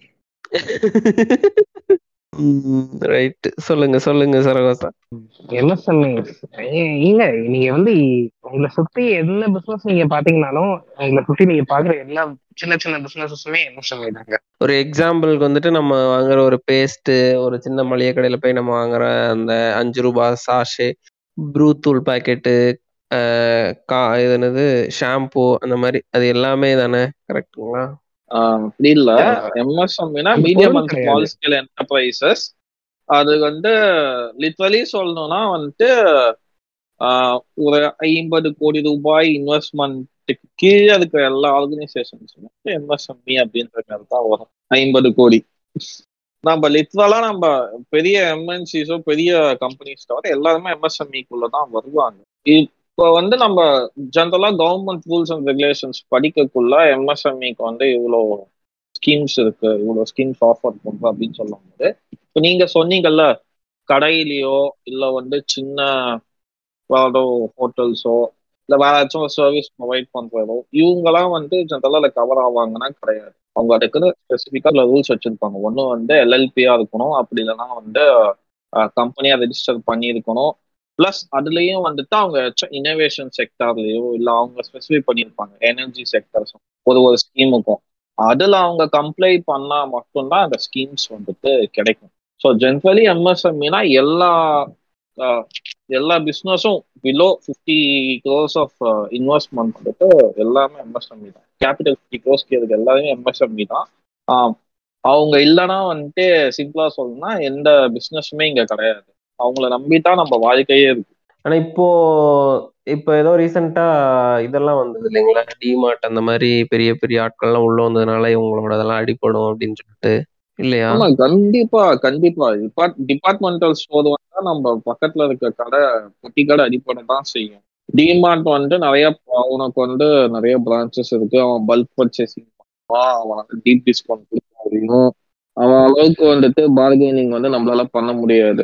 சின்ன அப்படின்னு இருக்கும்போது அவனோட ப்ரைஸ் அவன் கஸ்டமருக்கு ஆஃபர் பண்றதும் பக்கத்துல இருக்க வந்துட்டு கஸ்டமருக்கு ஆஃபர் பண்ற ப்ரைஸும் வேரி ஆகும் நம்ம எந்த சைடு என்ன பண்ணுவோம்? எங்க இருக்கிறதுலே கம்மியா இருக்குன்னா எல்லா கஸ்டமரும் போவாங்க. அது வந்து customer psychology so over period of time வந்து சின்ன கடை வந்து சேல்ஸ் இல்லாம ரன் பண்ண முடியாது. ஸோ அவங்க ஷட் டவுன் பண்றாங்க. டிமார்ட் வந்து காம்படிஷன் கம்மியானோடனே அவன் விலையை ஏற்றிடுவான் ஓகே ஓகே இல்ல ஆனா அது- அது பயங்கரமான ஒரு பிசினஸ் இதுதானே அவன் பண்றது? ஆமா இது வந்து நிறைய ஃபாரின் கண்ட்ரீஸ்ல வந்துட்டு வால்மார்ட் பண்ணியிருக்காங்க. பிரேசில் மாதிரி சில கண்ட்ரீஸ்ல வந்துட்டு வால்மார்ட் போயிட்டு அவங்க நிறைய டிஸ்கவுண்ட் கொடுத்து ஃபர்ஸ்ட் அங்க கடையெல்லாம் ஆரம்பிச்சு லோக்கல் பிசினஸ் ஃபுல்லா டெஸ்ட்ராய் பண்ணாங்க. இதனால தான் இந்தியால வந்துட்டு லைக் வால்மார்ட்டை வந்து இன்னும் அலோவ் பண்ணக்கூடாதுன்னு சொல்லிட்டு ஃபர்ஸ்ட்ல இருந்தே எல்லாம் எடுத்துக்கணும் வருது ஓகே ஓகே. வால்மார்ட்டுக்கு பதிலா இப்ப செயின் டிமார்ட் வந்துருச்சு. ஆமா செயின் ஸ்டோர்ஸ் வந்து ஆரம்பிக்கிறாங்க. அதான் ஏதோ சொல்ல வந்தாரு. இல்ல நீங்க சொல்லுங்க அப்படியே சொல்ல வந்தாரு. இல்லங்க எனக்கு இப்போதைக்கு எதுவும் இல்ல. டக்குன்னு சரி ஒரு இடத்துல பேசிக் நீட்ஸ் ஃபார் ஒரு ஒர்க்கர் அவங்களுக்கு வந்து அந்த அவங்களோட ஒர்க் பிளேஸ்ல வந்துட்டு அவங்களுக்கான பேசிக் நீட்ஸ் அண்ட் சப்போர்ட் என்னெல்லாம் இருக்கணும். தூங்கிட்டாரு சோ நல்லா ஏங்க முதல்ல ரிஃப்ரெஷ்மெண்ட்ஸ் கொடுக்கணுங்க. கண்டிப்பா கொடுக்கணுங்க. ஓகே. அதுக்கப்புறம் கம்ப்ளைண்ட் பாக்ஸ் வேணுங்க. கம்ப்ளைண்ட் பாக்ஸ் சும்மா இருக்க கூடாதுங்க கம்ப்ளைண்ட் இருக்கணுங்க இது ஒண்ணு உன்னை கவனிச்சுக்கிறேன்னு இருக்க கூடாது கம்ப்ளைண்ட் பண்ணிருக்காங்கன்னா ஓகே இவங்க இப்படி ஒரு ஃபீட்பேக் கொடுத்துருக்காங்க. இதுக்கு நம்ம என்ன ஆக்ஷன் பண்ணலாம்? என்ன நடவடிக்கை? அந்த ஒர்க்கரோட வெல்ஃபேருக்கு ஏத்த மாதிரி நம்ம என்ன பண்ணலாம்னு யோசிக்கணும்.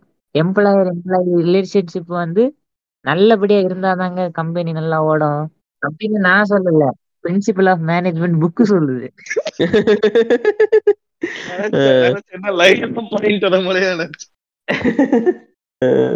ரெஃப்ரெஷ்மெண்ட்டுக்கு கரெக்டா அதே மாதிரி இது இருக்கணும். உங்களுக்கு ரெஸ்ட் ரூம் போறதுக்கான ஃபெசிலிட்டிஸ் இப்போ லேடிஸ்லாம் வராங்கன்னா அவங்களுக்கு வந்து யூஸ் பண்றதுக்கு ப்ராப்பரா கிளீனிங் கிளீனா அந்த மாதிரி எல்லாம் இருக்கணும்.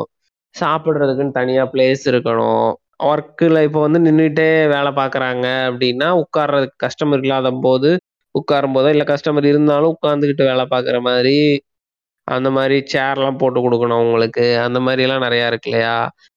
சாப்பிடுறதுக்கு டைமிங் கொடுக்கணும்.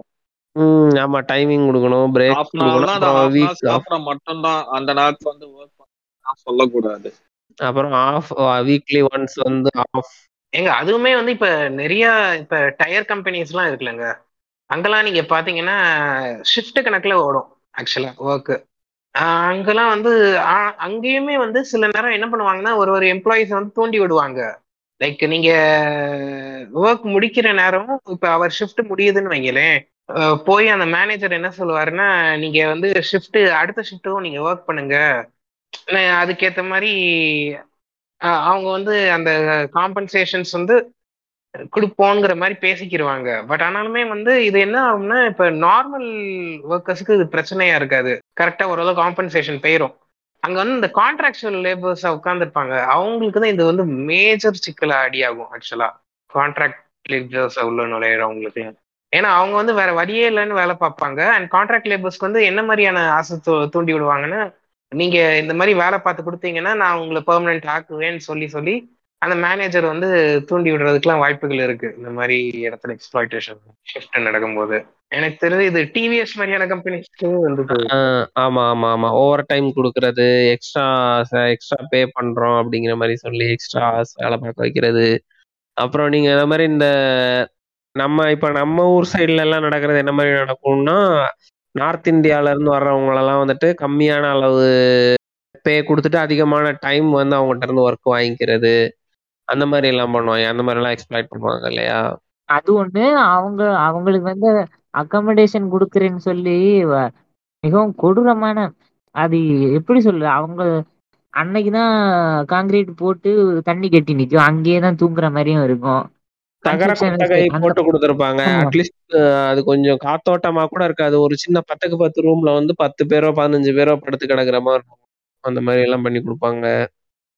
அந்த மாதிரி இதெல்லாம் இருக்கு. ஸோ இதெல்லாம் வந்துட்டு ஈவன் நம்ம லேபர் ப்ரொடெக்ஷன் ஆக்ட் அது இதுன்னு சொல்லி சொன்னோம் அப்படின்னாலும் லாலாம் இருக்கு அப்படின்னா கூட இது வந்து எல்லா இடங்களையும் நடந்துகிட்டே தானே இருக்குது. இந்த மாதிரி இது. பியர் வந்து எக்ஸ்பிளைட் பண்ணிக்குவாங்கங்க இவங்க மக்களோட ஈவன் இன்னும் இப்போ ரெண்டாயிரத்தி இருபத்தி மூணுல கூட வந்து இன்னும் கொத்தடிமையா வச்சிருக்கதெல்லாம் வச்சுட்டு தானே இருக்கிறாங்க.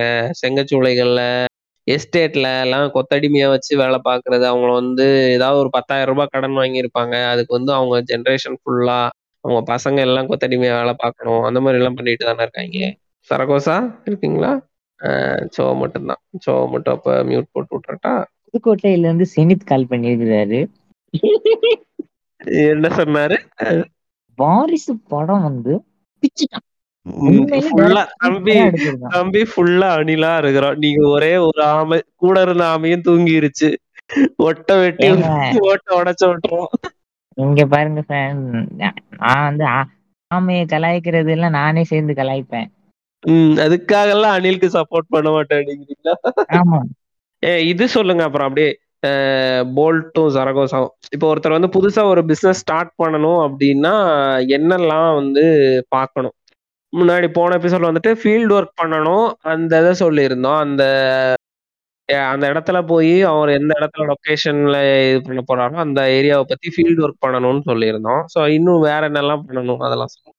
கரெக்டா இன்வெஸ்ட்மெண்ட் எடுக்கணும் எங்க லார்ஜ் ஸ்கேல்ல பண்றாங்கன்னு வச்சுக்கோங்களேன். அங்க உள்ளூர் மக்களுக்கும் பெனிஃபிட் ஆகுற மாதிரி பண்ணாங்கன்னா தான் இன்னும் நல்லா இருக்கும்.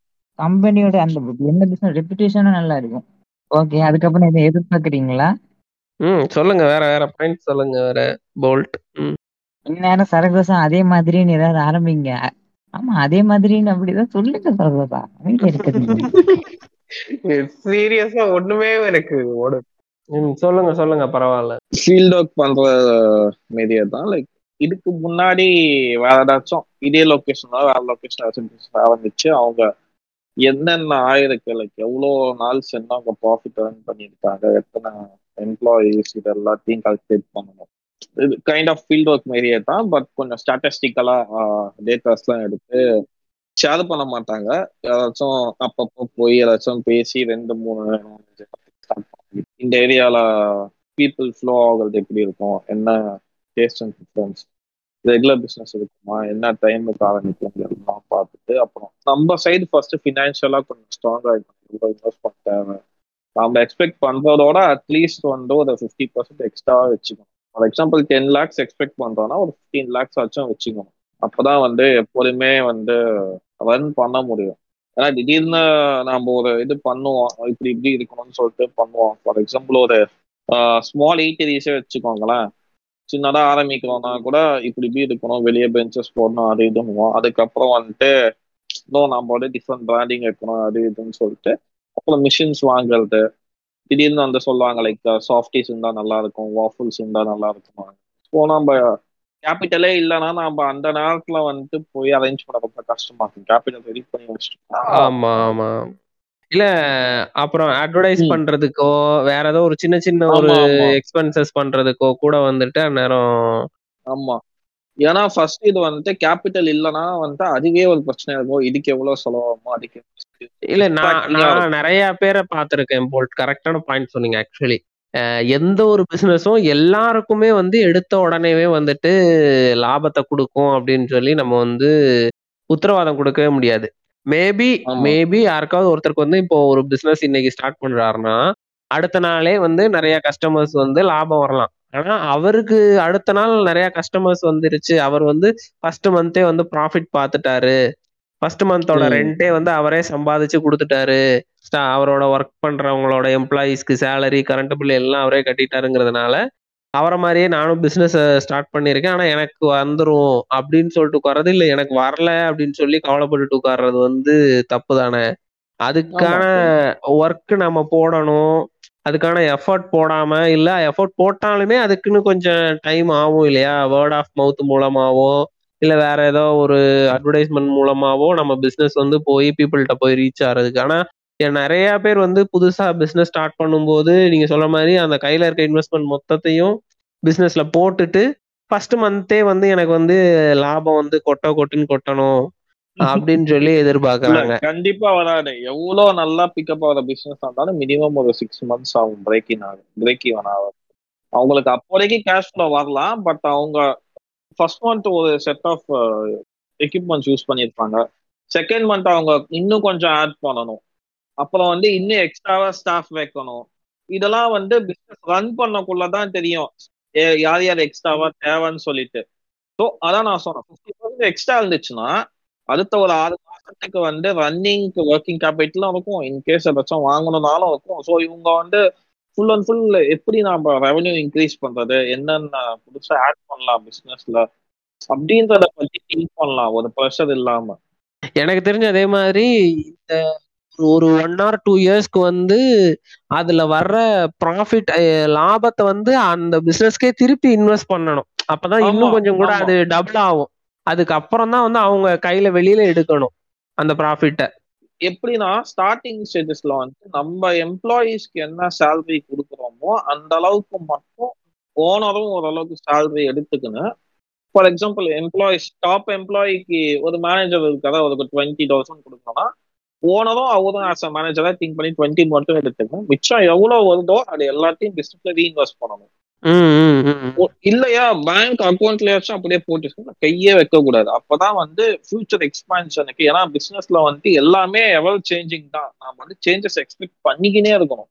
ஓகே இது செட் ஆயிடுச்சு இதுல ப்ராஃபிட் வருதுன்னு விட்டுட்டா நம்ம அவுடேட் ஆயிடுவோம்.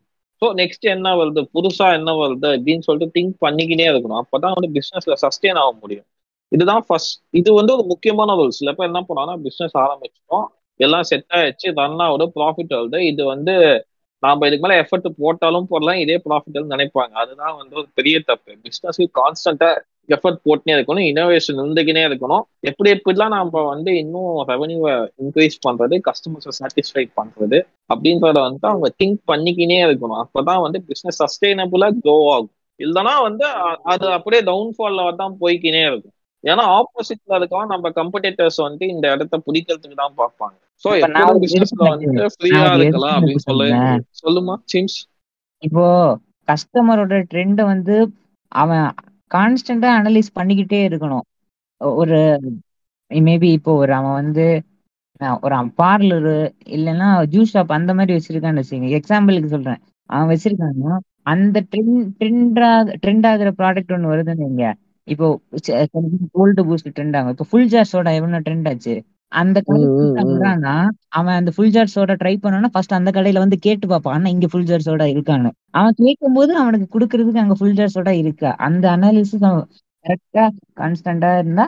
இல்ல அப்படி சப்போஸ் ஆ அது கரெக்ட் அது இல்லைன்னா கூட இல்லைங்க நெக்ஸ்ட் டைம் நீங்க வரும்போது நான் ரெடி பண்ணிடுறேன். ஆஹ் இல்ல அது என்னதுன்னு அவனுக்கு தெரியலன்னா கூட அட்லீஸ்ட் அதை தெரிஞ்சுக்கிறதுக்கு அவன் இன்ட்ரெஸ்ட் காட்டணும். தெரிஞ்சுக்கிட்டு நெக்ஸ்ட் வந்து நம்ம நெக்ஸ்ட் நம்ம. கஸ்டமர் வரும்போது அதை நம்ம அந்த அந்த அப்படி யாரும் கேட்டாங்கன்னா நம்ம ஃபுல்ஃபில் பண்ணணும். மேபி அவன் ஒரே ஒரே ஒரு கஸ்டமர் கேட்டு போயிருக்கலாம். அடுத்து ஒரு மாதத்துக்கு யாருக்கு கேட்டிருக்க கேட்டிருக்காமலே இருக்கலாம். ஆனா கூட அவன் அடுத்த கஸ்டமர் வராங்கன்னு ரெடியா இருக்கணும் அவன் வருவாங்க அப்படின்ட்டு. இல்ல அவன் நல்ல பிசினஸ் மேனா இருந்தானா அவன் ஸ்மால் ஈட்ரில இருந்தானா தெரியலனா கூட அதை கேட்டு அது என்னன்னு பார்த்து நல்லா இருக்கா அவன் ஃபர்ஸ்ட் ட்ரை பண்ணி பார்ப்பான் அங்க போயிட்டு. அப்படியே போய் ஆமா, வெளியே ஒரு பேனரா போட்டு இன்னும் கிரௌட உள்ள இருக்கலாம். புதுசா இருக்கு. ஏன்னா எல்லாருமே வந்து நியூ திங்ஸ் ட்ரை பண்ணணும்ன்றது வந்து மனுஷங்களோட இயல்பு. அத வந்து ஒரு மார்க்கெட் ஆக்குவான். இதனால உள்ள வரவங்க வந்து ஏற்கனவே எக்ஸிஸ்டிங் ப்ராடக்ட்ஸ் வந்து கன்சியூம் பண்ணுவாங்க. இப்படிதான் பிசினஸ் மேன் திங்க் பண்ணுமே தவிர லைக் ஒரு ஐம்பது பேர் வந்து கேட்டதுக்கு அப்புறமா சரி வாங்கிப்போம். இல்ல இல்ல. எங்க கடையில எங்க கடையில. நாங்க இனிமே வந்து ஃபுல் ஜார் சோடா போட மாட்டோம். நாங்க வந்து வெறும். பழைய லெமன் சோடா மட்டும் தான் போட்டுட்டு இருப்போம் அது மட்டும் குடிக்கிறதுக்குன்னா வாங்க அப்படின்னு சொன்னா அது வந்து சக்சஸ்ஃபுல்லா போவாது. நான் வந்து ரெண்டு எக்ஸாம்பிள் சொல்றேன். வந்து லாஸ்ட் இயர்ல நடந்தது. இந்த ஷவர்மா நல்லா போகக்குள்ள வந்து ஒருத்தர் சென்னையில இருக்க அவர் என்னன்னா இங்க வந்துட்டு எங்க ஊர்ல வந்துட்டு ஒரு கடையை பார்த்து மெயினான ஏரியால ஹாட்டான ஏரியால ஒரு கடையை பார்த்து அங்க நம்ம ஷவர்மா கடை போடலாம் ஃபிஃப்டி வெரைட்டிஸ் ஆஃப் ஷவர்மா பண்ணலாம் அப்படின்னு சொல்லிட்டு வச்சிருந்தாரு ஆனா அவர் ஒரு தடவை கூட இங்க பிசிக்கலா வந்து விசிட் பண்ணல. அதாவது ஆஹ் கடை ஆரம்பிக்கும் போது வந்தாரு ரிப்பன் கட் பண்ணாரு ஆரம்பிச்சு வச்சிட்டாரு இங்க மேனேஜ் பண்ணல. அதுக்கு ஒரு ஆளு ஷவர்மா செய்ய ஒரு ஆளு இதெல்லாம் வந்து வாங்கி கொடுக்க மெயின்டைன் பண்ண அதுக்கு ஒரு ஆள் வச்சிட்டாரு. அந்த கடை மூணே மாசத்துல ஈர்த்து மூட்டாங்க. சரி தெரிஞ்சவராச்சேன்னு சொல்லிட்டு நான் போயிட்டு ஒரு ரெண்டு தடவை சாப்பிட்டேன். எனக்கு வந்து சுத்தமா முடியல. ஷவர்மா கொடுக்க சொன்னா கறிய மிக்சியில போட்டு அரைச்சு கொடுக்குற மாதிரி கொடுத்தேன். ஆமா. அப்பவே தெரிஞ்சு ஏன்னா அவங்க அட்வர்டைஸ்மெண்ட் பண்ண விதமும் தப்பு. அந்த ஷவர்மா கடைக்கு அந்த இடத்தோட ஓனரே வந்து ஆக்சுவலா இன்னொரு ஹோட்டல் தான். அவங்க வந்து வெளியே பெரிய பேனர் வச்சது அந்த பேனரே இந்த கடையோட பேனரை மறைக்குது. இவங்க கடையோட பேனரை மறைக்குது. ஆஹ் அதெல்லாம் வர இருந்துச்சு.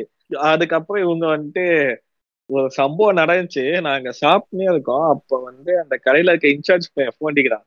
அண்ணா சிக்கன் காலி ஆயிடுச்சுன்னா திருப்பி வாங்க. அதுக்கு அவர் கேக்குறது ஏன்டா ரெண்டு நாள் மூணு நாள் தான் வாங்கினேன் என்னடா திருப்பி வாங்கினேன்னு சொல்றாரு. எனக்கு அப்போ. என்னடி ரெண்டு நாள் முட்டைகோசை போட்டு அட்ஜஸ்ட் பண்ணணும் சொல்ல போறான்னு நினைச்சேன். ரெண்டு நாள் முன்னாடி வாங்கியிருக்காங்க. அதை போய் எனக்கு கொடுத்து காலி பண்ணிக்கிறாங்க அவன். ம், ரொம்ப நல்லது.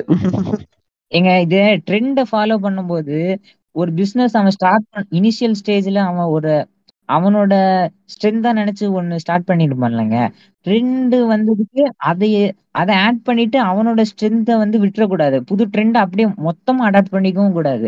இந்த ட்ரெண்ட் போயிடும் இவன் எதுக்காக ஃபேமஸா இருந்தானோ அது கான்ஸ்டன்டா இருக்கணும். அதை வந்து நீங்க ஃபுல்ஃபில் பண்ணிக்கிட்டே இருக்கணும். இது ஒரு பாயிண்ட் இப்ப சீன் சொன்னது ஒரு பாயிண்ட் இப்ப நீங்க சில கடையில எடுத்தீங்கன்னா இது ஒரு நாலு திங்ஸ் இருக்கும். அந்த நாலு திங்ஸை தான் டெவலப் பண்ண வேண்டிய தவிர மற்றபடி மெனுக்கார்ல இருக்க அது நீங்க நீங்க ஒரு கடைக்கெல்லாம் போய் பாத்தீங்கன்னா தெரியும். இப்போ ஒரு எக்ஸாம்பிள் சொல்லணும்னா நம்ம இப்போ ஒரு கடையில பிரியாணி அதுக்கப்புறம் தேங்காய் எண்ணெயில பொறுத்து சிக்ஸ்டி ஃபைவ் ஃபேமஸ் அப்படின்னா அவனோட ஃபுல் ஃபோக்கஸ்மே வந்து அதுக்கு மேலதான் இருக்கும். மற்றபடி அதுக்கு முன்னாடி இருக்க மொய்ட்டோவோ இல்லைன்னா வந்து லைக் வெஜ் ஐட்டமோ அதெல்லாம் அவன் கண்டுக்கவே மாட்டான். ப்ளஸ் அதை அதை டெவலப் பண்ணவே மாட்டான். ஏன்னா அவனோட ஃபோக்கஸ் வந்து பத்து பேர் வராங்க. அதுல ஏழு பேர் என்ன சாப்பிடுறாங்க. மிச்சம் இருக்க மூணு பேரும் வந்துட்டு அது இல்ல நல்லா இல்ல அப்படின்னு சொன்னா கூட அவன் கண்டுக்க மாட்டான் இது இது வந்து நிறைய பாத்திருக்கேன் அதுலயுமே அதுலயுமே எப்படின்னா வந்துட்டு இந்த மாதிரி திங்ஸ்ல வந்து புதுசா வரதை ட்ரை பண்ண மாட்டான். நீங்க வருஷம் வருஷம் போனாலுமே அதே மாதிரி தான் இருக்கும். அதே அதே டெய்லர் அதே வாடகை தான் இருக்கும். இது ஒரு இது. அதுக்கப்புறம் இன்னொரு விஷயம் என்னன்னா இப்ப இப்ப சில பேர்லாம் வந்து ஸ்டார்டிங்கு எப்படின்னா ஹண்ட்ரட் பர்சன்டேஜுக்கு இது அவங்க ஒன் டுவெண்ட்டி பர்சன்டேஜ் வந்து இன்வெஸ்ட் பண்ணிடுவாங்க. இப்போ நான் இப்படி ஒரு பார்த்தேன் ஒரு இது ஒரு கடை ஓபன் பண்ணாங்க. இது ஆக்சுவலி நேட்டிவ் நேட்டிவ் அவருக்கு அவருக்கு கேரளா தான். ஆனா ஓபன் பண்ணது பார்த்தோம்னா இந்த மதுரை பக்கம் தான். ஒரு ஒரு கடை. எப்படின்னா அந்த கடையோட கடை நீங்க என்ட்ரி அதுக்குள்ள போனீங்கன்னா ஒரு டிஷ்யூ பேப்பர் கவுண்டர் இருக்கும். அதுக்கப்புறம் எடுத்துட்டு வாஷ் பேஷன் பக்கத்துல ஒரு டிஷ்யூ பேப்பர் கவுண்டர் இருக்கும். அதுக்கப்புறம் டேபிள் டேபிள் வந்து ஒவ்வொரு டேபிள்ல இருக்கும். அதுக்கப்புறம் ரெஸ்ட் ரூம்ல இருக்கும். அப்புறம் ரெஸ்ட் ரூம் விட்டு வெளியே வந்த பிறகு இருக்கும். இப்ப எல்லா இடத்துலயும் டிஷ்யூ பேப்பர் இருந்து இந்த கடை ஓப்பனிங் நான் போயிருந்தேன். இப்ப எல்லா இடத்துலயும் இருந்து கரெக்டா ரெண்டு மாசம் அவன் வீட்ல இருக்க வீட்ல இருந்த சிஸ்டம் அப்படியே கொண்டு வந்திருப்பாங்க. அவன் கல்ஃப்ல இருந்து ரிட்டர்ன் ஆயிருப்பான். அந்த டிஷ்யூ பேப்பர்ல கூட நம்ம கடை ஓனர் போட்டோ பிளஸ் எல்லாமே இருக்கும். எல்லாமே இருக்கும். அப்படி இருந்து. சரி சரி ஓப்பனிங் போயிருந்தோம் சாப்பிட்டுருந்தோம்? ஓகேவா இருந்து வந்துட்டோம். ரெண்டு மாசம் கழிச்சு சரி போகணும்னு போய் பார்த்தா எங்க சாப்பிட்டு டிஷ்யூ கொடுங்க கை துடைக்க அப்படின்னு கேட்டா இருங்க எடுத்துட்டு வரேன் அப்படின்னு சொல்லி ஒரு கவரை பிச்சு இந்த இந்த நம்ம நம்ம நம்ம நம்ம வீட்டுக்கு தான் டிஷ்யூ வாங்குவோம்ல இது பண்டில் இருக்கும்ல. ஆமா. அத அத எங்க பக்கத்துல உட்காந்து அப்பதான் பாக்கெட்டை பிரிக்கிறான். நான் நினைக்கிறேன் அநேகமா ஏதோ பல்க் பர்ச்சேஸ் பண்ணும்போது காம்ப்ளிமெண்டரி அந்த டிஷ்யூ பேப்பர்ஸ் எல்லாம் கொடுத்துருப்பாங்க. இல்ல இல்ல. இது இது அவர் சொல்றது கரெக்ட் தான். நிறைய பேர் வந்துட்டு ஸ்டார்ட் பண்ணும்போது நல்லா பாஷா ஸ்டார்ட் பண்ணணும் பிசினஸ அப்படின்னு சொல்லிட்டு அந்த இடத்துக்கு என்ன தேவையோ அத தெரியாம ரொம்ப ஓவரா வந்து வேற ஏதாவது இதுல செலவு பண்ணுவாங்க. சிலர்லாம் வந்துட்டு இப்போ ஒரு ஒரு ஒரு பிசினஸ் பண்றாங்க.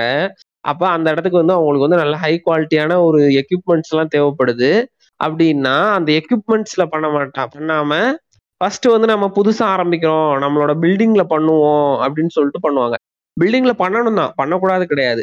ஆனா அது அவன் அவங்க இருக்கிற பில் அவங்க இருக்கிற ஏரியா வந்து ஒரு அர்பனான ஏரியா ஒரு செகண்ட் அர்பன் இல்லாம சாரி ஒரு செகண்ட் டயர் டவுன் அந்த மாதிரி இருக்கிற ஏரியால வந்துட்டு அவங்க பயங்கர பாஷா வந்து ஒரு சலூனோ ஒரு.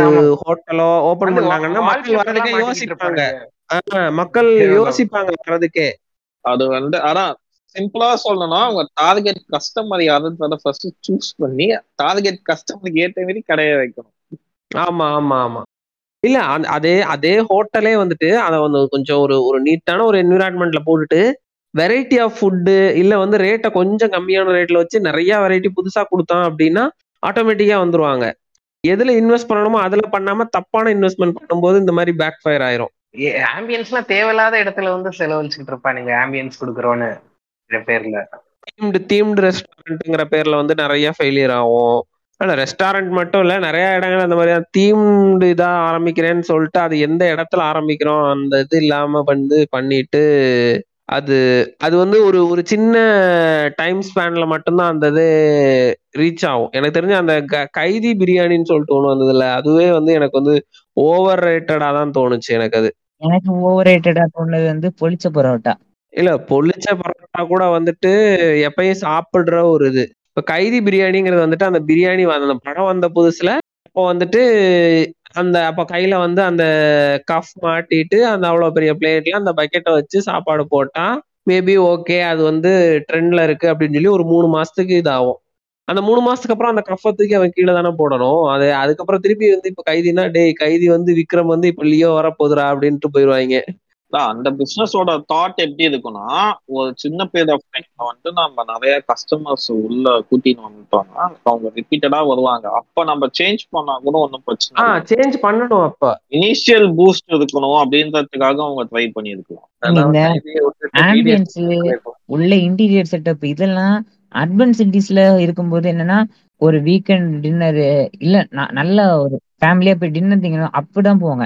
ஆனா ரூரல்ல போகும்போது நைட்டு வீட்டுல ஒண்ணும் செய்யல போய் ரெண்டு புரோட்டரை தோசை வாங்குவோம் தான் போவாங்க.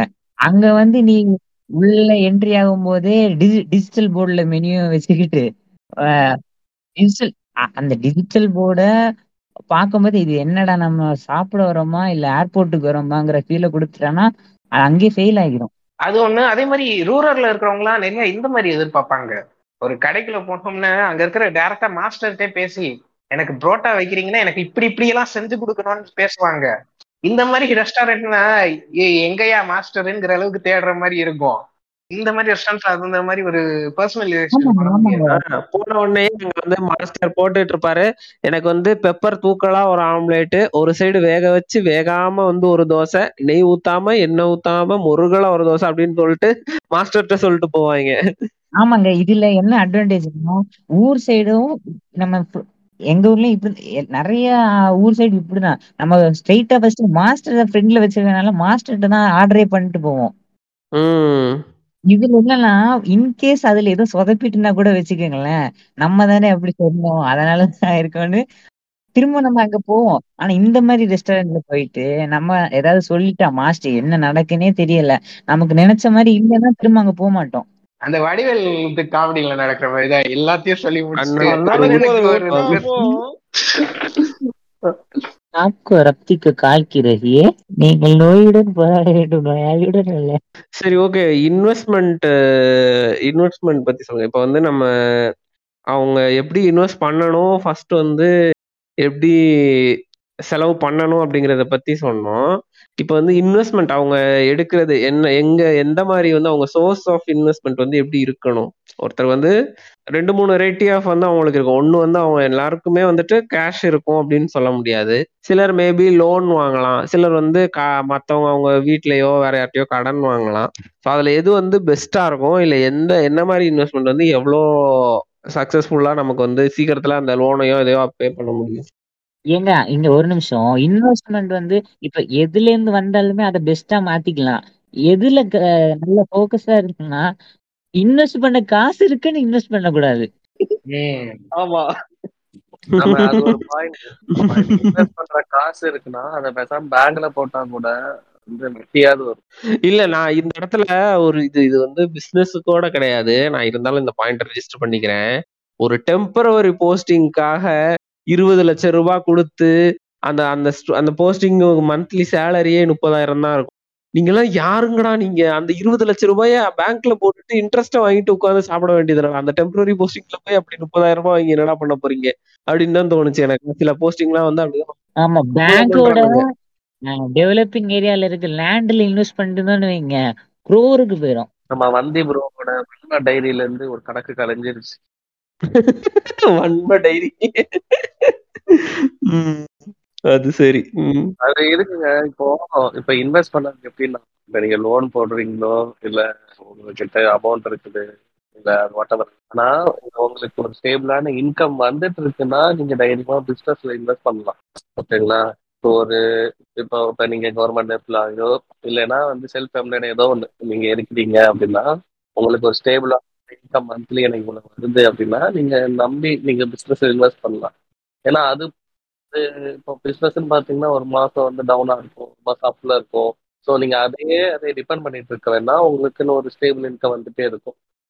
இப்போ ஸ்டார்ட் பண்றீங்க அப்படின்னா ஒரு வந்து ஒன் இயர் டூ டூ இயர்ஸ்ல எப்படியும் பிக்கப் ஆயிருக்கும் அதுக்கப்புறம் நீங்க நீங்க பிசினஸ்ல வந்து நீங்க ஃபுல் ஃபிளெஸ்டா இருக்கலாம். சில பேர்லாம் பாத்தீங்கன்னா இதுக்குமே ஃபாரின் போவாங்க. நம்ம ரெண்டு வருஷம் மூணு வருஷம் துபாயில இருந்துட்டு நம்ம சம்பாதிச்சுட்டு நம்ம ஊர்ல வந்து சோமா வந்து பிசினஸ் பண்ணலாம் அப்படின்னு இருப்பாங்க. ஊர்ல வந்து பிசினஸ் பண்ணா பரவாயில்லையே. அவன் இங்க வந்து இயற்கை விவசாயம் பண்ண போறேன்னுலாம் வந்து கொண்டு வந்த காசையும் அழிச்சுக்கிட்டு கிடப்பான். அதுக்கப்புறம் நாம் தமிழர்கள் எல்லாம் சேருவாங்க. அது வேற உம் அங்க இருந்துகிட்டு என்ன நாம் தமிழர் பாசறை அப்படின்னு சொல்லிட்டு அமௌண்ட் அனுப்பி விட்டுக்கிட்டு இருப்பான் அங்க உட்காந்து பெட்ரோல் போட செலவாகும்ல. இசுசு மாத்திட்டாருங்க. இப்ப ஃபார்ச்சுனர் வச்சிருக்காருன்னு நினைக்கிறேன். பொதுவாகவே அரசியல்வாதிகள்லாம் ஏன் இந்த ஃபார்ச்சுனர் காரை வாங்குறாங்கன்னு வாங்க இந்த வீடியோல பாக்கலாம் எனக்கு எனக்கு வந்துட்டு என்னோட தாட் இப்போ ஒருத்தர் வந்து புதுசா இப்ப பிசினஸ் ஸ்டார்ட் பண்றாரு அப்படின்னா கையில காசு இருந்து இல்ல அவருக்கு யாராவது நான் உடனே திருப்பி கொடுக்க வேண்டாத கடன். அதாவது உடனே அவர் திருப்பி செலுத்த வேண்டாம். தேவையில்லை அந்த கடனை. அவரோட க்ளோஸ் சர்க்கிள்ல இருந்து வாங்கியிருக்கிறாரு. அப்படின்னா ரொம்ப தாராளமாவே வாங்கி ஸ்டார்ட் பண்ணலாம் பிசினஸ் ஏன்னா அப்ப வந்து அவர் ரிஸ்க் எடுக்கிறதுக்கு வந்து கொஞ்சம் கூட ஈஸி தான். ஏன்னா உடனே வந்து ரிட்டர்ன் அவர் வந்து இன்ட்ரெஸ்ட் பே பண்ணணும் இல்ல லோன் அவருக்கு வாங்கின அந்த இதை பே பண்ணணுங்கிற அந்த ஒரு ஸ்ட்ரெஸ் இருக்காது. ஸோ இப்ப சப்போஸ் ஒரு ஒரு அந்த இதுல இருந்து ஒரு லாபம் வந்ததுன்னா கூட அவர் வந்து தைரியமா அந்த பிசினஸ்லயே திருப்பியும் இன்வெஸ்ட் பண்ணி அந்த பிசினஸ் வந்து டெவலப் பண்றதுக்கு அது வந்து ஒரு விதத்துல ஹெல்ப்ஃபுல்லா இருக்கும். இல்லைன்னா வந்து ஒரு ப்ரெஷர் இருந்துகிட்டே இருக்கும் இல்லையா? நான் வந்து இன்ட்ரெஸ்ட் பே பண்ணி ஆகணும் மந்த்லி இந்த இந்த அளவுக்கு எனக்கு ப்ராஃபிட் வந்து ஆகணும் இந்த மந்த்து ஸோ இந்த அமௌண்ட் நான் வந்து கண்டிப்பா இன்ட்ரெஸ்ட் பேங்க் பே பண்ணணும் அப்படிங்கிற அந்த ஒரு ப்ரெஷர் இருக்கும் இல்லையா? இது இப்படி இந்த மாதிரி இன்ட்ரெஸ்ட் இல்லாமலே நமக்கு வந்து ஃபண்ட் நம்ம காசு வருதுன்னு வச்சுக்கோங்களேன். பிஸ்னஸோட பிஸ்னஸ் வந்து டெவலப் ஆகாம க்ரோத் இல்லாம இருந்தாலுமே கொடுத்தவனுக்கு வந்து திரும்ப அந்த தாட்ஸ் வரக்கு நிறைய வாய்ப்பு இருக்கு. எதுக்குடா கொடுத்தோன்னு? திரும்ப கேட்க இல்ல ஆரம்பிச்சிருவாங்க அப்படி அப்படி அப்படி கொடுக்க வேண்டாத அப்படி இல்ல. அப்படி கொடுக்க என்னன்னா இன்ட்ரெஸ்ட் கொடுக்கற லோன் வாங்கலாமா? இல்ல இன்ட்ரெஸ்டே கொடுக்க வேணான்ற லோன் வாங்கலாமா? ரெண்டு ஆப்ஷன் இருக்கக்குள்ள எந்த பிசினஸ் ஆனாலும் வட்டி கொடுக்காத வட்டிலாம் தர தவல அப்படின்ற லோன் பார்க்க தான் போவாங்க. அதை அவங்க கேட்பாங்க கேட்க மாட்டாங்க. ஒரு ஒரு வருஷம் சென்று கேட்பாங்க அதெல்லாம் விட. அதுதான் வந்து ஸ்மார்ட்டல் சாய்ஸ் ஏன்னா இன்ட்ரெஸ்ட் எக்ஸ்ட்ரா செலவு தான். இந்த செலவை குறைக்கணுன்றது தான் எப்போதுமே வந்து பிஸ்னஸோட எண்ணமா இருக்கும். ஸோ அவங்க என்ன பண்ணுவாங்கன்னா வட்டி யார் ரிலேட்டிவ்ஸ் யாரும் வட்டி இல்லாம காசு கொடுக்குறாங்களா அதை போய் தான் ஃபர்ஸ்ட் வாங்குவாங்க. அதுக்கப்புறமா வேணா எக்ஸ்ட்ரா ஃபண்ட்ஸ் தேவைப்பட்டுச்சுன்னா வட்டிக்கு வாங்கிக்கலாம் அப்படின்னு சொல்லிட்டு தான் நினைப்பாங்க. அப்படிதான் இருக்கணும். ஸ்டார்ட் பண்ணக்குள்ள இந்த ஸ்மார்ட் சில நம்ம எந்த ஃபீல்டில் இருக்கோமோ சில பேர் அதே ஃபீல்டுலேயே பிஸ்னஸ் ஸ்டார்ட் பண்ணுவாங்க. சில பேர் வந்துட்டு லைக் ஃப்ரான்ச்சைஸியே வந்துட்டு பார்த்தா சில ஃப்ரான்ச்சைசிஸ் வந்து டெபாசிட் மட்டும் பண்ண சொல்லிட்டு எல்லாமே அவங்களே பண்ணிடுவாங்க. அவங்க என்ன சொல்றாங்க ரெகுலரா உங்களுக்கு வந்து நாங்க மந்த்லி ஃபிக்ஸட் கமிஷன் மாரி ஒன்று தந்துடுறோம். ஃபார் எக்ஸாம்பிள் வந்து ஒரு ஃபிஃப்டி தௌசண்ட் ஒரு ஃபார்ட்டி தௌசண்ட் நாங்கள் தந்துடுறோம். அதுக்கப்புறம் அது வேரியபிள்னு ஒன்று வச்சுப்போம். அது வந்து எவ்வளோ டோட்டல் சேல்ஸ் நடக்கூடோ அதில் ஒரு டுவெண்ட்டி பர்சன்ட் வந்து நம்ம ஷேர் பண்ணிக்கலாம். அப்படின்ற மாதிரிலாம் சில ஃப்ரான்ச்சைஸ் இருக்கு. ஸோ அவருக்கு வந்து மந்த்லி எக்ஸ்பென்ஸ் ஆஃப் ஒரு ஃபிஃப்டி ஒரு ஃபார்ட்டி தௌசண்ட் அவருக்கு மந்த்லி இன்கம் வந்துக்கினே இருக்கும். ப்ளஸ் எவ்வளோ சேல் ஆகுதோ அதுலேருந்து ஒரு இன்கம் வரும் அவருக்கு. இதில் என்னன்னா பர்ச்சேசஸ் ஃபுல்லாக அவனே பார்த்துப்பான். ஷோரூமுக்கான ரெண்ட் அவனே பே பண்ணிடுவான். ஷோரூம் ஸ்டோர் எல்லாத்துக்கும் அவனே ரெண்ட் பே பண்ணிடுவான். அண்ட் குட்ஸ் எல்லாமே அவனோட ஓன் குட்ஸ் அவன் வேர் ஹவுஸ்லேருந்து எடுத்து வந்து இங்கே வச்சு விட்டுடுவான் அங்கே வேலை செய்கிற எம்ப்ளாயிஸ்க்கு அவனே சேலரியும் கொடுத்துப்பான். நம்ம வேலை என்னன்னா மேனேஜராக இருந்து அதை பார்த்து அவங்களுக்கு விட்டு கொடுக்கறது தான் நம்மளோட அமௌண்ட் சர்டேனா ஒரு டுவெண்ட்டி லேக்ஸ் கிட்ட அவன் கிட்ட ஒரு ஹோல்டிங்ல இருக்கும். ஃப்ரான்ச்சைசி ரைட்ஸ்க்காக டுவெண்ட்டி ஒரு டென் லேக்ஸ் வந்து ஒரு ஒரு பிரான்சைசியும் மாறும். ஒரு ஹோல்டிங்ல வச்சிருப்பாங்க. ஏன்னா அவங்களோட அவ்வளோ குட்ஸும் நம்மளை நம்பி அங்கே வச்சிருக்காங்க அப்படி நம்ம லொக்கேஷன்ல வச்சிருக்காங்க அப்படின்றதுக்காக. இதே மாரி இது வந்து ஒரு ஸ்மார்ட்டான ஒரு ஃப்ரான்ச்சைசி மாரி நம்ம இதே மாரி நிறைய பிஸ்னஸ் ஸ்டார்ட் பண்ணணும் அப்படின்னு நினைக்கணும்னா ஃபர்ஸ்ட் இதே மாதிரிலாம் ஆப்பர்ச்சுனிட்டிஸ் எக்ஸ்ப்ளோர் பண்ணணும். என்னெல்லாம் இருக்குது? எது வந்து இன்வெஸ்ட்மெண்ட் வந்துட்டு ரிட்டர்ன் வந்துட்டு செக்யூர்டா வந்து வரும் ஃபிக்ஸடா வரும் அப்படின்றதெல்லாம் பார்த்து அதுக்கப்புறமா வந்துட்டு வேரியபிளா இன்வெஸ்ட் பண்றோம். பிஸ்னஸ் ஓடனா காசு வரும் ஓடலனா காசு வருது அப்படின்றதுக்கு நான் வரும் ஓகே அப்புறம் இன்னொன்று வந்துட்டு என்னென்னா நான் கேட்க நினைச்சது இப்போ ஒரு ஓனர் வந்துட்டு அவரோட கஸ்டமர் கிட்ட வந்து ரொம்ப ஸ்டிஃபா கட் அண்ட் ரைட்டா இதுதான் இல்ல இதுதான் வந்துட்டு பிரைஸ் அப்படின்னு சொல்லி இருக்கிறது அவருக்கு அவரோட பிசினஸ்க்கு வந்து அது லாபமா? டிபெண்ட்ஸ் ஆன் த பிசினஸ் எல்லா சொல்ல முடியாது. எல்லா தப்புன்னு சொல்ல முடியாது. அவங்க கஸ்டமர்ஸும் அவங்கள்ட்ட இருக்கிற ப்ராடக்ட்டும் அவங்களோட பிசினஸ் ஸ்ட்ராட்டஜியும் பொறுத்து நீங்க இப்போ ஒரு இடத்துல வந்துட்டு புதுசா ஆரம்பிச்சிருக்கீங்க ஒரு சேல்ஸ் இருக்கு புதுசா ஆரம்பிச்சிருக்கீங்கன்ற இடத்துல வந்துட்டு உங்களுக்கு இனிஷியலா வர கஸ்டமர்ஸ்ல வந்துட்டு நான் இப்படிதான் வச்சிருக்கேன். இவ்வளவுதான் என்னோட இதுதான் என்னோட காசு நான் வந்து கொஞ்சம் கூட குறைக்க மாட்டேன் அப்படிங்கையில வந்து அது அந்த இடத்துல கொஞ்சம் பேக்லாஷ் ஆக தான் செய்யும். அவங்க டக்குன்னு வேற இடத்துக்கு போக செய்வாங்க. எப்பவுமே நம்ம ரொம்ப கட் அண்ட் ரேட்டா இருக்கிற ஒரு ரீட்டைலருக்கு நம்ம போக மாட்டோம். கொஞ்சம் ஃபிளெக்சிபிளா இருக்கிறவங்கள்ட்ட தான் போக நினைப்போம். அது எல்லாமே பிஸ்னஸ் ஸ்ட்ராட்டஜிஸ் பொறுத்து உள்ளது. அந்த இடத்துல வந்து ஒரு உங்களுக்கு வந்து ஒரு நல்ல ஒரு பேர் இருக்கு. உங்க நீங்க கொடுக்குற ப்ராடக்ட்ஸுக்கு ஒரு நல்ல பேர் இருக்கு. உங்க ப்ராடக்ட் வந்து ஒரு நல்ல ப்ராடக்டா இருக்குன்ற பட்சத்துல வந்து அந்த இடத்துல வந்து நான் இது மாதிரி தான் வச்சிருப்பேன் அப்படிங்கிற பட்சத்துல வந்து மேபி அந்த ப்ராடக்ட் ப்ராடக்ட்டுக்காக வந்து வாங்குறவங்க இருந்தாங்கன்னா அது ஓகே தப்பா பண்றது அப்படின்னு வாங்கிட்டு போங்க ஆனா அதே இடத்துல உங்களுக்கு காம்படிஷனா இன்னொரு ஆள் வரப்ப கண்டிப்பா வந்து அது உங்களுக்கு பேக்லாஷாக தான் முடியும். ஸோ முடிஞ்ச அளவு ஃபிளெக்சிபிளா போய்கிட்டா உங்களுக்கு வந்து அந்த இடத்துல கொஞ்சம் ஸ்மூத்தா பிசினஸ் ரன் பண்ணலாம். எனக்கு தெரிஞ்ச அது இன்னொரு இடத்துல கூட அது ஃபிளெக்சிபிள் ஆகலாம். என்னன்னா ஒருத்தர் வந்து உங்களை உங்களோட ரெகுலரான கஸ்டமரு அவங்களோட அவங்களோட ரொம்ப ட்ரஸ்ட் வர்த்தியான கஸ்டமர் அவரு அப்படிங்கிற இடத்துலயும் நீங்க வந்து அந்த ஃபிளெக்சிபிளா இருந்துக்கலாம். அவங்க வந்து உங்களுக்கு வந்து ரொம்ப பெரிய ஒரு மார்க்கெட்டிங் கிரியேட் பண்ணுவாங்க. போய் வெளியில போய் உங்களுக்கு வந்துட்டு ஒரு வேர்ட் ஆஃப் மவுத்தில் வந்து உங்களை பத்தி நிறைய சொல்லுவாங்க. நீங்க வந்து அவங்களுக்கு ஒரு சின்ன ஒரு கன்செஷன் எதுவும் பண்ணீங்க அப்படின்னா. ஆமா அதுதான் நல்ல ஸ்ட்ராட்டஜிஸை ஃபாலோ பண்ணணும். அவன் ப்ரைஸை ஃபிக்ஸ் பண்ணும்போதே மேபி கொஞ்சம் இன்க்ரீஸ்டாகும் இல்லைன்னா இப்போ ஒரு ஷர்ட் ஒரு டெக்ஸ்டைல்களில் ஒரு ஷர்ட் விற்கிறேன்னா விற்கும்போது நான் பேசுறது இந்த அஞ்சு சட்டை ஆயிரம் அந்த கான்செப்ட்லாம் இல்லை. ஒரு நார்மலா ஒரு ஷர்ட் ஷர்ட் விற்கும்போது ஒரு ஷர்ட் பிரைஸ் செவன் ஹண்ட்ரட்னா ரெண்டு ஷர்ட் எடுக்கும்போது தௌசண்ட் த்ரீ ஹண்ட்ரட் அந்த மாதிரி. ஸ்ட்ராட்டஜிஸ் இது உங்க பிசினஸ் வந்து பாதிக்காத வரைக்கும் நீங்க என்ன ஸ்ட்ராட்டஜிஸ் செஞ்சாலும் ஸ்ட்ராட்டஜிஸ் பண்ணி உங்கள் உங்க இன்கம் உங்க ப்ராஃபிட் வந்து இன்க்ரீஸ் பண்ணி நீங்கள் நீங்க ஏதாவது ஒரு ஸ்டெப் எடுத்தீங்கன்னா நீங்க எடுத்த உடனே நான் வந்து இவ்வளோ வாங்கினேன் இவ்வளோக்கு தான் கொடுப்பேன் இவ்வளோ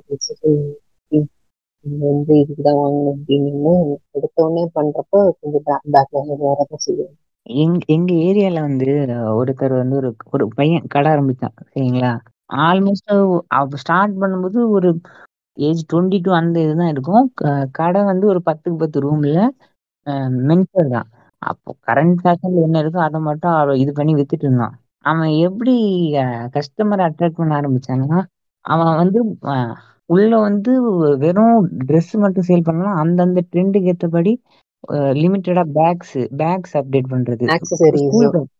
ஆ ஸ்கூல் பசங்களுக்கான ஸ்கூல் பேக்ஸ் எல்லாம் வந்து அந்த நல்ல கஸ்டமைஸ் ஆகி வர மாதிரி பேக்ஸ் அதுக்கப்புறம் நான் ஒரு வாட்டி அந்த கடைக்கு போகும்போது என்னன்னா என் வீடு பக்கத்துல நான் Dress வாங்கிட்டு என்ன வீடு வேற வண்டியில கொண்டு போய் டிராப் பண்ணிட்டு இருந்தாங்க. செம பிசினஸ் அவனுக்கு வந்து மூணு கடை இருக்குங்க.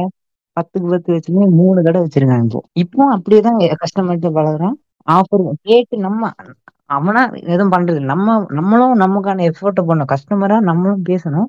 அவனும் பேசுவான். நெகோசியேட் பண்ணி நல்ல டீலை முடிச்சுட்டு வர வேண்டியது. எப்பவுமே செல் பண்றவனை மட்டுமே அவன் அப்படி பண்ண நம்மளும் ஒரு எஃபோர்ட் போடணும். நம்ம வந்துட்டு என்ன இது பண்ணோம்னா முன்னாடி செலிப்ரேஷன் எபிசோட்ல கூட சொல்லியிருப்போம்ல. இப்போ அஞ்சு ரூபா பத்து ரூபா லாபம் வர்ற இடங்கள்ல எல்லாம் போயிட்டு நான் பேரம் பேசியே ஆகணுங்கிறதுக்காக எல்லாம் போய் பேசுறது வந்துட்டு நியாயம் இல்லையில. அது கஸ்டமரா நமக்கும் தெரிஞ்சிருக்கணும் இல்லையா? நெகோஷியேட் அப்படின்றதே வந்துட்டு ஒரு பிஸ்னஸ் டூல் தான். அவங்களுக்கே தெரியும் இந்த பொருளோட விலை வந்து டென் பத்து ரூபாய்க்கு தான் வாங்குவாங்கன்னு தெரியும். சில பேர் வந்து பன்னெண்டு ரூபான்னு வச்சு டூ ருபீஸ் டிஸ்கவுண்ட் அப்படின்ற மாதிரி கொடுப்பாங்க. சின்ன ஸ்கேல்ல சொல்லிட்டு ஒரு ஆயிரம் ரூபான்னு சொல்லி ஃபார் எக்ஸாம்பிள் ஒரு சாரி ஒரு சாதா சின்ன கடையில போயிட்டு ஆயிரம் ரூபான்னு சொல்லுவாங்க. பட் அந்த சாரியோட ஒரிஜினல் ப்ரைஸ் வந்து ஃபைவ் ஹண்ட்ரட் தான் இருக்கும். ஸோ கஸ்டமரோட பேரம் பேசி வாங்கினாங்கன்னா அவங்களுக்கு ஒரு சாட்டிஸ்ஃபேக்ஷன் இவருக்கும் வந்து கஸ்டமரை சாட்டிஸ்ஃபை பண்ணிட்டோம் அப்படின்னு. கஸ்டமர் பாயிண்ட் ஆஃப் வியூல இருந்து பார்க்கையில வந்து நெகோசியேட் நெகோசியேட் பண்றப்ப கஸ்டமருக்கு வந்து அது ஒரு கஷ்டம். அவங்களுக்கு எவ்வளவு குறைக்க முடியுமோ அவ்வளவு குறைச்சு வாங்கிட்டு போகவே இல்லை. அவங்க வந்து ஒரு சைக்கலாஜிக்கலா ஒரு சாட்டிஸ்ஃபேக்ஷனா இருக்கும். பார்ட்டியா நாம வந்துட்டு இவ்வளவு சேவ் பண்ணிட்டோம். ஆமா வெறும் ப்ராஃபிட்டை மட்டுமே இல்லாம குட்வில் மேலயும் கொஞ்சம் கான்சன்ட்ரேட் பண்ணி அப்பதான் கஸ்டமர் லாங் டேர்முக்கு வருவாங்கிறதையும் யோசிக்கணும். ஒருத்தன் வந்திருக்கானோ இவன் இதை மட்டும்தான் வாங்கிட்டு போயிடுவான் இனி வரமாட்டாங்கிற அந்த தாட் இருக்க கூடாது அவனை இனி திரும்ப வர்றதுக்கு என்ன எஃபோர்ட் பண்ணுமோ அதை பண்ணணும். அதே மாதிரி ஒரு சில ஷாப் எல்லாம் பார்த்துக்கிட்டீங்கன்னா இந்த ஏதாவது அப்ளைன்ஸ் வாங்குறீங்க அந்த ப்ராடக்ட் கொடுத்துட்டு இந்த ப்ராடக்ட் வந்து சம்டைம்ஸ் வந்து வாரண்டி கேரண்டிஸ் வந்து கவர் பண்ணாது. இங்க இருந்து கொடுக்குறவங்க வந்து கவர் பண்ண மாட்டாங்க.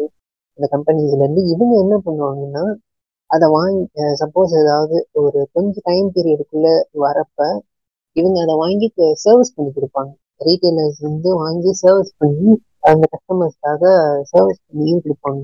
சர்வீஸ் பண்ணி கொடுக்கையில வந்து அவங்க நெக்ஸ்ட் டைம் நம்பகமா இன்னொரு ஒரு பொருளையும் வாங்கிட்டு போவாங்க. இந்த கடையில வாங்கினா வந்து கொஞ்சம் இதுவும் சர்வீஸும் பண்ணி கொடுப்பாங்க.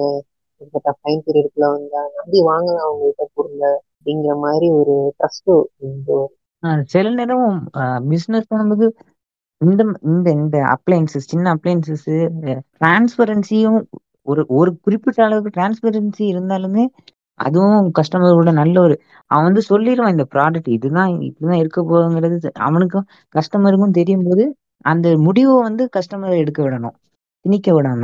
யா இது இவ்வளோ இந்தந்த ரேஞ்சஸ் ரேஞ்சஸ்ல வந்து இந்த ப்ராடக்ட் இருக்கு இந்த ப்ராடக்ட் வேணும்னா உங்களுக்கு இந்த ரேஞ்ச்லயும் இந்த ப்ரைஸ் ரேஞ்ச்லயும் இருக்கு இந்த ப்ரைஸ் ரேஞ்ச்லயும் இருக்கு.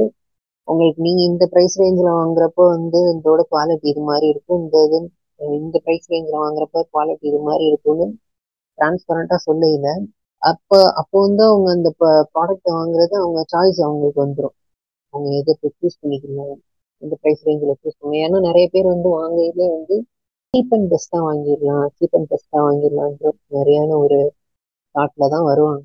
ஸோ அப்போ வந்து சீப்பாக அவங்க பட்ஜெட்ல எதிர்பார்க்கையில அந்த ப்ராடக்ட் வந்து எப்படி இருக்கும்? அந்த ப்ராடக்டோட குவாலிட்டி எப்படி இருக்குன்றத இன்னும் டிரான்ஸ்பரண்டா சொல்லிட்டோங்க அவங்க சூஸ் பண்ணிப்பாங்க. இல்ல எனக்கு தெரிஞ்சு சாரி நான் வந்துட்டேன். நெட்டு ஃபோன் ஹேங் ஆயிருச்சு. சீப்பா இருந்தாலே அது வந்து பெஸ்டா இருக்காதுங்கிறது வந்து தெரிஞ்சிருக்கணும் இல்லையா? ஏன் அது தெரிஞ்சு இருக்கணும் ஆனா வந்து ஒரு கஸ்டமர் பாயிண்ட் ஆஃப் வியூல இருந்து வரையில வந்து சீப் அண்ட் பெஸ்டா இருக்கணும் அப்படின்னு தான் எதிர்பார்ப்பேன் சீப் அது எப்படி சொல்றது? சீப்பா இருந்தாலே நல்லா இருக்காங்கிற மைண்ட் செட் இல்லாம வந்து ஏன் சீப்பா விக்கிறாங்கங்கிற ரீசன் வந்து புரிஞ்சுக்கணும். எக்ஸாக்ட்லி அது ஏன் வந்து சீப்பா இருக்கு?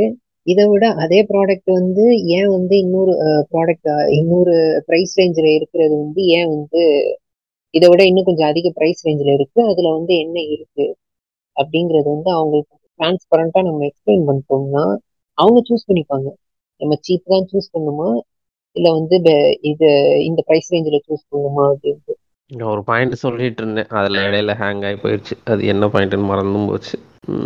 ஸோ வந்து நெகோசியேஷன் பத்தி சொல்லிட்டு. வந்து நீங்க நெகோசியேஷன் பத்தி சொல்லிக்கணும் சின்ன கடையில வந்து நெகோசியேஷன் பண்றது பண்ணி வாங்குவாங்க அப்படின்னு.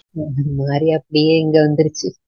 டிரான்ஸ்பரன்சி ப்ராடக்ட் இந்த டிரான்ஸ்போர்ட்ல ரெண்டு இருக்கு இப்ப சில கடைக்கு போனா ரெகுலர் கஸ்டமரா இருந்தா ஒரு பொருள் கெட்டு போச்சுன்னா வந்து சொல்றாங்க இல்ல தம்பி அது போய் புதுசா ஏதாச்சும் அவங்க தள்ள கட்டி விட்டுருவாங்க.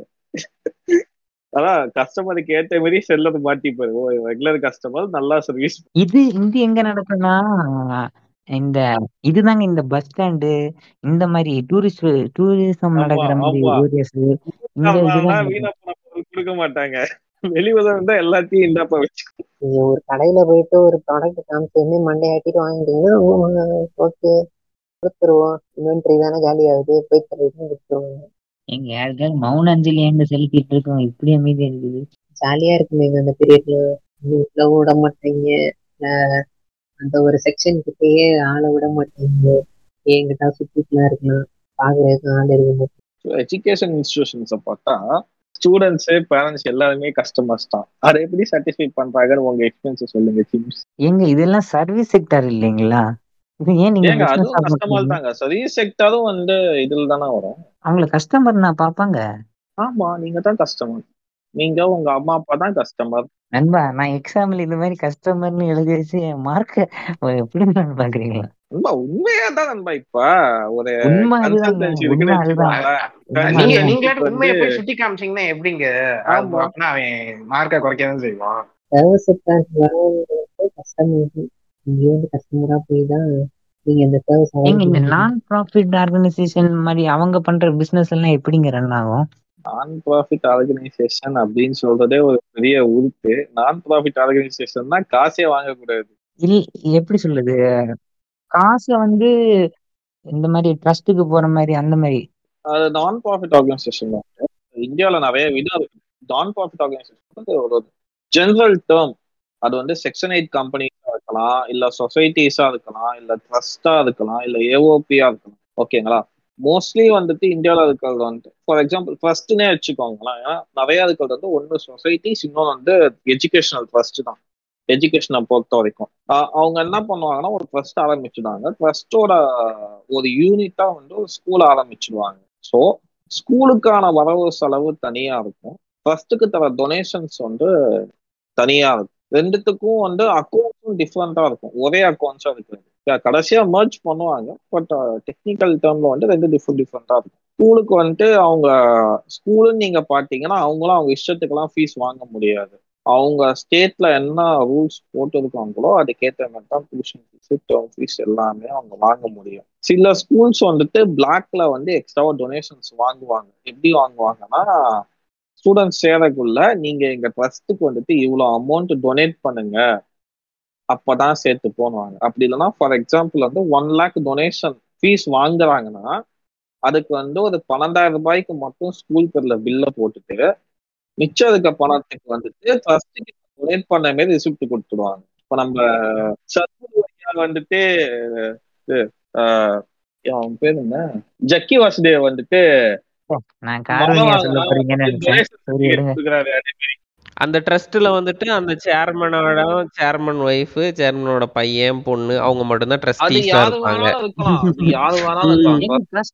பேங்க் இருப்பாங்களா? கிடையாது கிடையாது கிடையாது. அது யாரு வேணாலும் இருக்கலாம். கூட ஒரு ட்ரஸ்ட் ஆரம்பிக்கலாம். நாம எல்லாமே சேர்ந்து மக்கள் எஃப்எம் ஒரு ட்ரஸ்ட் ஆரம்பிக்கலாம். எல்லாமே காசு ஆமா எல்லாமே பிரைவேட் தான். அது என்னன்னா இன்கம் டாக்ஸ்ல அதுக்கு வந்து சர்டன் ரூல்ஸ் வச்சிருக்கான். நீங்க வந்து உங்களோட பர்பஸ் உங்களோட பர்பஸ் என்ன? நீங்க எஜுகேஷன் கொடுக்க போறீங்களா? மக்களுக்கு வந்து சேரிட்டிஸ் ப்ரொவைட் பண்றீங்களா? இல்ல நீங்க ஏதாச்சும் செய்றீங்க ரிலீஜியஸ் ஒர்க் செய்றீங்களான்னு சொல்லிட்டு கேட்டுருவான் கேட்டுட்டு நீங்க இந்த இந்த செட் ஆஃப் ஆக்டிவிட்டிஸ் பண்றீங்கன்னா உங்களுக்கு வந்து டாக்ஸ் எக்ஸிபிஷன் கொடுக்குறோம். அதுக்கு அவன் சர்டன் ரூல்ஸ் அண்ட் ரெகுலேஷன்ஸ் வச்சிருப்பான். நீங்க வந்துட்டு ஃபைவ் தௌசண்ட்க்கு மேல கேஷ் டொனேஷன்ஸ் வாங்கக்கூடாது. நீங்க டென் தௌசண்ட்க்கு மேல யாருக்கும் வந்து கேஷ் பேமெண்ட் பண்ணக்கூடாது. அப்போ வந்து நீங்க eighty five percent of the funds வந்துட்டு நீங்க அதே வருஷத்துலயே ஃபார் ஸ்பெசிஃபைடு பர்பஸ்க்கு தான் யூஸ் பண்ணும். ஃபார் எக்ஸாம்பிள் எஜுகேஷன் ஃபர்ஸ்ட் நீங்க ரெஜிஸ்டர் பண்ணிருக்கேன். எஜுகேஷனுக்கு மட்டும் தான் ஸ்பெண்ட் பண்ணணும் நீங்க போயிட்டு நான் சேரிட்டி கொடுத்தேன் அப்படின்னு சொல்லிட்டு கணக்கு காட்ட முடியாது. சேரிட்டபிள் ட்ரஸ்ட்னா சேரிட்டபிள் ஒர்க் மட்டும்தான் பண்ணணும். அவங்களே ரிலீஜியஸ் பர்பஸ்க்கு ஸ்பெண்ட் பண்ணக்கூடாது. என்ன மாதிரி ஸ்பெண்ட் பண்ணுவாங்க? மேபி ஸ்காலர்ஷிப்பா இல்ல ஸ்கூல் பில்டிங் கட்டுவாங்க. ஸ்கூல்ல ஸ்கூல் ஸ்டூடெண்ட்ஸுக்கு பில்டிங் கட்டுவாங்க. ஓ அதுக்கு தான் பண்ணுவாங்க. அப்ப யாரையும் காசு இல்லாம படிக்கலாம் காசை வாங்கி ஸ்கூல் வச்சிருக்க எந்த ட்ரஸ்டும் காசை வாங்கி ஸ்காலர்ஷிப் கொடுக்காதுமா அவங்க வேணா கவர்மெண்ட் ஸ்காலர்ஷிப் அப்ளை பண்ணி கொடுப்பாங்க. இல்ல இல்ல. இப்போ எங்க காலேஜ்ல பாத்தீங்கன்னா ஆஹ், நிறைய நம் இப்போ நான் கூட ஸ்பான்சருக்கு அப்ளை பண்ணி ஸ்பான்சர் வாங்கிக்கலாம் ம் ம் ம். அந்த அதுதான். நான் என்ன கேக்குறேன்னா அதுதான் கேட்டேன். இப்போ அது என்னத்துக்கு யூஸ் பண்ணுவாங்க? என்ன ஸ்கூல் எஜுகேஷனுக்கு யூஸ் பண்றதுன்னா அந்த ஸ்டூடெண்ட்ஸுக்கு யூஸ் பண்ணுவாங்களா இல்ல கிடையாது கிடையாது. இன்ஸ்டிடியூஷனை ரன் பண்றதுக்கு அவங்க யூஸ் பண்ணிக்கணும். அதே மாதிரி வந்து ஆக்சுவலா இது பர்ஃபெக்ட் எக்ஸாம்பிளான்னு தெரியல நான் ப்ராஃபிட்க்கு ஒரு நான் ப்ராஃபிட் வந்து ஒரு நல்ல எக்ஸாம்பிள் சொல்லலாம் அப்படின்னா கவர்மெண்ட் ஸ்கீம்ஸ்ல வந்து ஏதாவது ஒரு கம்பெனிக்கு வந்து ஏதாவது ஃப்ரீ மிக்ஸி குடுக்குறாங்க கிரைண்டர் குடுக்குறாங்கன்னா அந்த டெண்டர் எடுக்கிற கம்பெனியை ம். இல்ல அவங்க ஃபார் ப்ராஃபிட் தான். இப்போ வந்து ஒரு ப்ரொடக்ஷன் இருக்குன்னு வச்சுக்கோங்களேன். ஒரு ப்ரொடக்ஷன் பண்ணிட்டு இருக்காங்க. கவர்மெண்ட் ஸ்கீம்ல வந்து அந்த ப்ரொடக்ஷன் வந்து நடக்குதுன்னு வச்சுக்கோங்க. ப்ரொடக்ஷன் கூட வேணாம். ஒரு ஸ்டார்ட் அப் இன்குபேட்டர்ஸ்னு வச்சுக்கோங்க. அங்க வரவங்களுக்கு வந்து அவங்களோட ஸ்டார்ட் அப்பை வந்து ஒரு நல்ல ஸ்டார்ட் அப்பா ஒரு ஃபியூச்சர் ஸ்டார்ட் அப்பா வந்து ரன் பண்றதுக்கு சிம்பிளா சொல்லவா? நார்மல் பிசினஸ்ல நம்ம ஸ்டார்ட் இன்வெஸ்ட் பண்ணுவோம். அவங்களுக்கு வந்துட்டு திருப்பி லாபத்தையோ இல்ல மூலதனத்தையோ வெளியே எடுக்கணும்னு நினைக்கிறது normal business non profit organisation அவங்க கேபிட்டல போடுவாங்க. அதுக்கான பலனை வந்து அவங்க நாங்க திருப்பி எடுக்கணும்னு நினைக்க மாட்டாங்க. அவ்வளவுதான் நான் ப்ராஃபிட் பலன் வராது. ஆக்சுவலா நான் ப்ராஃபிட்ல வந்து உங்களுக்கு பலன் வராது. அதே மாதிரி நீங்க கேபிட்டல் போடுறது வந்து நீங்களே கேபிட்டல் போட மாட்டீங்க. இன்வெஸ்டர்ஸ் இருப்பாங்க உங்களுக்கு. அது நிறைய இன்வெர்ட் நிறைய இன்வெஸ்டர்ஸ் வந்து உங்களுக்கு வந்து கேபிட்டல் போட்டு அந்த அந்த ஆர்கனைசேஷனை ரன் பண்ணி அந்த ஆர்கனைசேஷனோட பிரைம் மோட்டிவ் என்ன? இல்லம்மா நீங்க வந்து ஒன் சிங்கிள் ஆர்கனைசேஷன் வச்சு ஜெனரல் டேர்ம் சொல்லக்கூடாது. எல்லா ட்ரஸ்டோட இதுவே வந்துட்டு இந்தியால நிறைய ட்ரஸ்ட் இருக்கு. ஒரு ஊரை எடுத்தீங்கன்னா இந்த எங்க சின்ன ஊர்லயே கூட தௌசண்ட்ஸ் ஆஃப் ட்ரஸ்ட் இருக்குது. அதுல நிறைய வந்து சின்ன சின்ன ட்ரஸ்ட் ஓன் ஃபண்ட்ஸ் தான். அவங்க ஃப்ரெண்ட்ஸ் சொந்தக்காரங்க இப்படின்னு போட்டு நிறைய ட்ரஸ்ட் இருக்குது. நான் வந்து பெரிய ட்ரஸ்டோ இதே மாதிரி பேசல. ட்ரஸ்ட்ன்றது ஜென்ரலா நான் என்பிஓன்றது அவங்க ஓன் ஃபண்ட்ஸை வச்சு பண்றது தான் என்பிஓ அது பண்ணுவாங்க. அது பெருசாக பெருசாகத்தான் வெளியேந்து டொனேஷன்ஸோ அடுத்தவங்களோட பணமோ உள்ள வரும். நீங்க சொல்றது வந்து இன்வெஸ்டர் டெவலப்மெண்ட்டுக்குன்னு சிலது இருக்குது. அது வந்து ஸ்டார்ட் அப்ஸ்க்காக அவங்க வச்சிருப்பாங்க. அது வந்து வெளியேந்து ஃபண்டு வரும். அதோட ஏம் என்னன்னா அந்த ஸ்டார்ட் அப்ஸ்ல என்னென்ன ப்ராடக்ட்ஸ் வருதோ அதை அவங்க டேக் ஓவர் பண்ணிப்பாங்க ஃபியூச்சர் கரெக்டா எக்ஸாக்ட்லி அது ஸ்டார்ட் அப்ஸோட ப்ராடக்ட் எடுத்துப்பாங்களான்னு தெரியல. ஆனா அவங்க மோட்டிவ் வந்து அந்த ஸ்டார்ட் அப்பை வந்து கிக் ஸ்டார்ட் பண்ணி விடணும். அந்த ஸ்டார்ட் அப் வந்து ஸ்டார்ட் ஆகுறதுக்கு அதோட இனிஷியல் ஒர்க்ஸ் எல்லாத்தையுமே இனிஷியலா அவங்களுக்கு என்னென்ன தேவைகளோ மிஷினரிஸ்ல இருந்து எல்லாமே ஆஃபர் பண்ணி அவங்கள வந்து அந்த ஸ்டார்ட் அப்பை கிக் பண்ணி விடுறது. தென் வந்து அவங்களால வந்து ஒரு ஸ்டார்ட் அப்பை வந்து ஃபைனலா அவங்களால இது பண்ண முடிகிற வரைக்கும். பிளான் பண்ற முடிகிற வரைக்கும் உங்களுக்கு ஹெல்ப் பண்றது லைக் வந்து இப்போ ஃபோர்த் எடுத்துக்கிட்டிங்கன்னா இனோவேஷன் கம்பெனி எடுத்துக்கிட்டிங்கன்னா நம்ம இதுல இருந்து கவர்மெண்ட்ல இருந்தே வந்து அதுக்கு இன்வெஸ்ட் பண்றாங்க.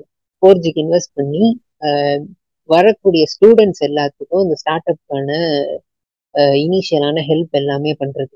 ஸ்டூடெண்ட்ஸ் வந்து பிஸ்னஸ் ஐடியாஸோட வராங்க பிஸ்னஸ் மோட்டிவ்ஸோட வராங்கன்னா அவங்களுக்கு வந்து அந்த ஸ்டூடெண்ட்ஸை வந்து என்ன வகையில அவங்களால பிஸ்னஸ் பண்ணலாம்? அவங்களுக்கு அந்த பிஸ்னஸ்ல இருக்கிற ப்ராப்ளம்ஸ் அதாவது அவங்களுக்கு டெக்னிக்கலா என்னென்ன தேவைப்படுது எக்யூப்மெண்ட்ஸ்லாம் என்ன தேவைப்படுதோ இவங்க ஆஃபர் பண்ணுவாங்க. ஃபோர்ஜ் ஆஃபர் பண்ணுவாங்க. இதுக்கு இந்த ஃபோர்ஜுக்கான ஃபோர்ஜ் ஆஃபர் பண்ற அமௌண்ட் வந்து ஒரு மெஷினரிஸ்க்கும் அவங்களுக்கு தேவையான யூட்டிலிட்டிஸ்க்குமான அமௌண்ட்ஸ் வந்து மற்ற இன்வெஸ்டர் சுற்றி இருக்கிற இந்த கம்பெனியில பண்ற இன்வெஸ்டர்ஸ் கவர்மெண்டா இருந்தாலும் சரி இல்லை வந்து ஏதாவது ஒரு பிரைவேட் ஆர்கனைசேஷன் வந்து இன்வெஸ்ட் பண்ணையில வந்து இந்த ஸ்டார்ட் அப்போட ஐடியாஸ் இருக்குல்ல ஐடியாஸும் இந்த ஸ்டார்ட் அப் இதுல இருந்து வர ஸ்டார்ட் அப் இருக்காங்கல்ல இவங்களோட வந்து இவங்க ஃபைனலா பிளான்ட் ஆகி வரப்ப டைப் பண்ணிக்கிறது இன்வெஸ்டர்ஸ் அவங்க வந்து இந்த ஸ்டார்ட் அப் வழியா வந்து எப்படி சொல்றது இந்த ஸ்டார்ட் அப் வந்து அவங்க அவங்க யூஸ் பண்ணிக்கிறது இன்வெஸ்டர்ஸால kind of like all India வந்து அவுட் சோர்ஸ் பண்ற மாதிரி யா ஸோ அது என்பிஓ சொல்ல முடியாதுல்ல எண்ட் ஆஃப் த டே அது என்பிஓ அவங்க ஸ்டார்ட் அப் வந்து சொல்லுங்க ஆர்கனைசேஷன் பேர் சொல்லுங்க எப்படி என்னங்க? இல்ல அந்த ஆர்கனைசேஷன் பேர் சொல்லுங்க. Forge F O R four G G E F O R அப்புறம் ஃபோர்ஜி தாங்க ஃபோர்ஜ் இனோவேஷன் ஃபோல்ஜன் ஃபோல்ஜ் இன்னோவேஷன் நல்லா சூப்பரா இருக்குங்க கோயம்புத்தூர்ல. கோயம்புத்தூர்ல இருக்கு சென்னையில இருக்கு. நீங்க சொன்னா நம்ப மாட்டீங்க. நான் தான் அதோட ஃபவுண்டர் நான் தான் அஜித் புள்ள நான் தான் அஜித் அண்ட் வெஞ்சர்ஸ் யா சரிங்க. நீங்க மாப்பிள்ளை கிட்ட என்னென்ன வரன்னு எதிர்பார்க்கறீங்க? மாநிறம் மாப்பிள்ளை கிட்ட வரன்னு எதிர்பார்க்கிறோமா? மாப்பிள்ளை கிட்ட ஏங்க வரன்னு எதிர்பார்க்கிறோம்? மாப்பிள்ளையே வரணும் இது கொஞ்சம் இது கொஞ்சம் ப்ரொக்ரெசிவான கல்யாணங்க. பாலிகேமி ஃபாலோ பண்ணுவாங்க. எங்க கருத்து இல்லைங்க. மக்களுக்கும் கருத்து இல்லை. ஆமா டைம் ஆயிடுச்சு. தூக்கம் வந்து அடுத்த வாரம் பேசு எல்லாரும் தூக்க கலத்துல உட்காந்துருப்பாங்க ஆ கரெக்ட் தாங்க. நீங்க சொல்லிட்டீங்கன்னா கரெக்டா தாங்க இருக்கும். என் மைண்ட் ஏங்க நீங்க என்ன என்ன டீம்ஸ்னா நீங்க எனக்கு முக்தார் மாதிரி தெரிய தெரிஞ்சிட்டீங்க அதான் அமைதியாயிட்டு.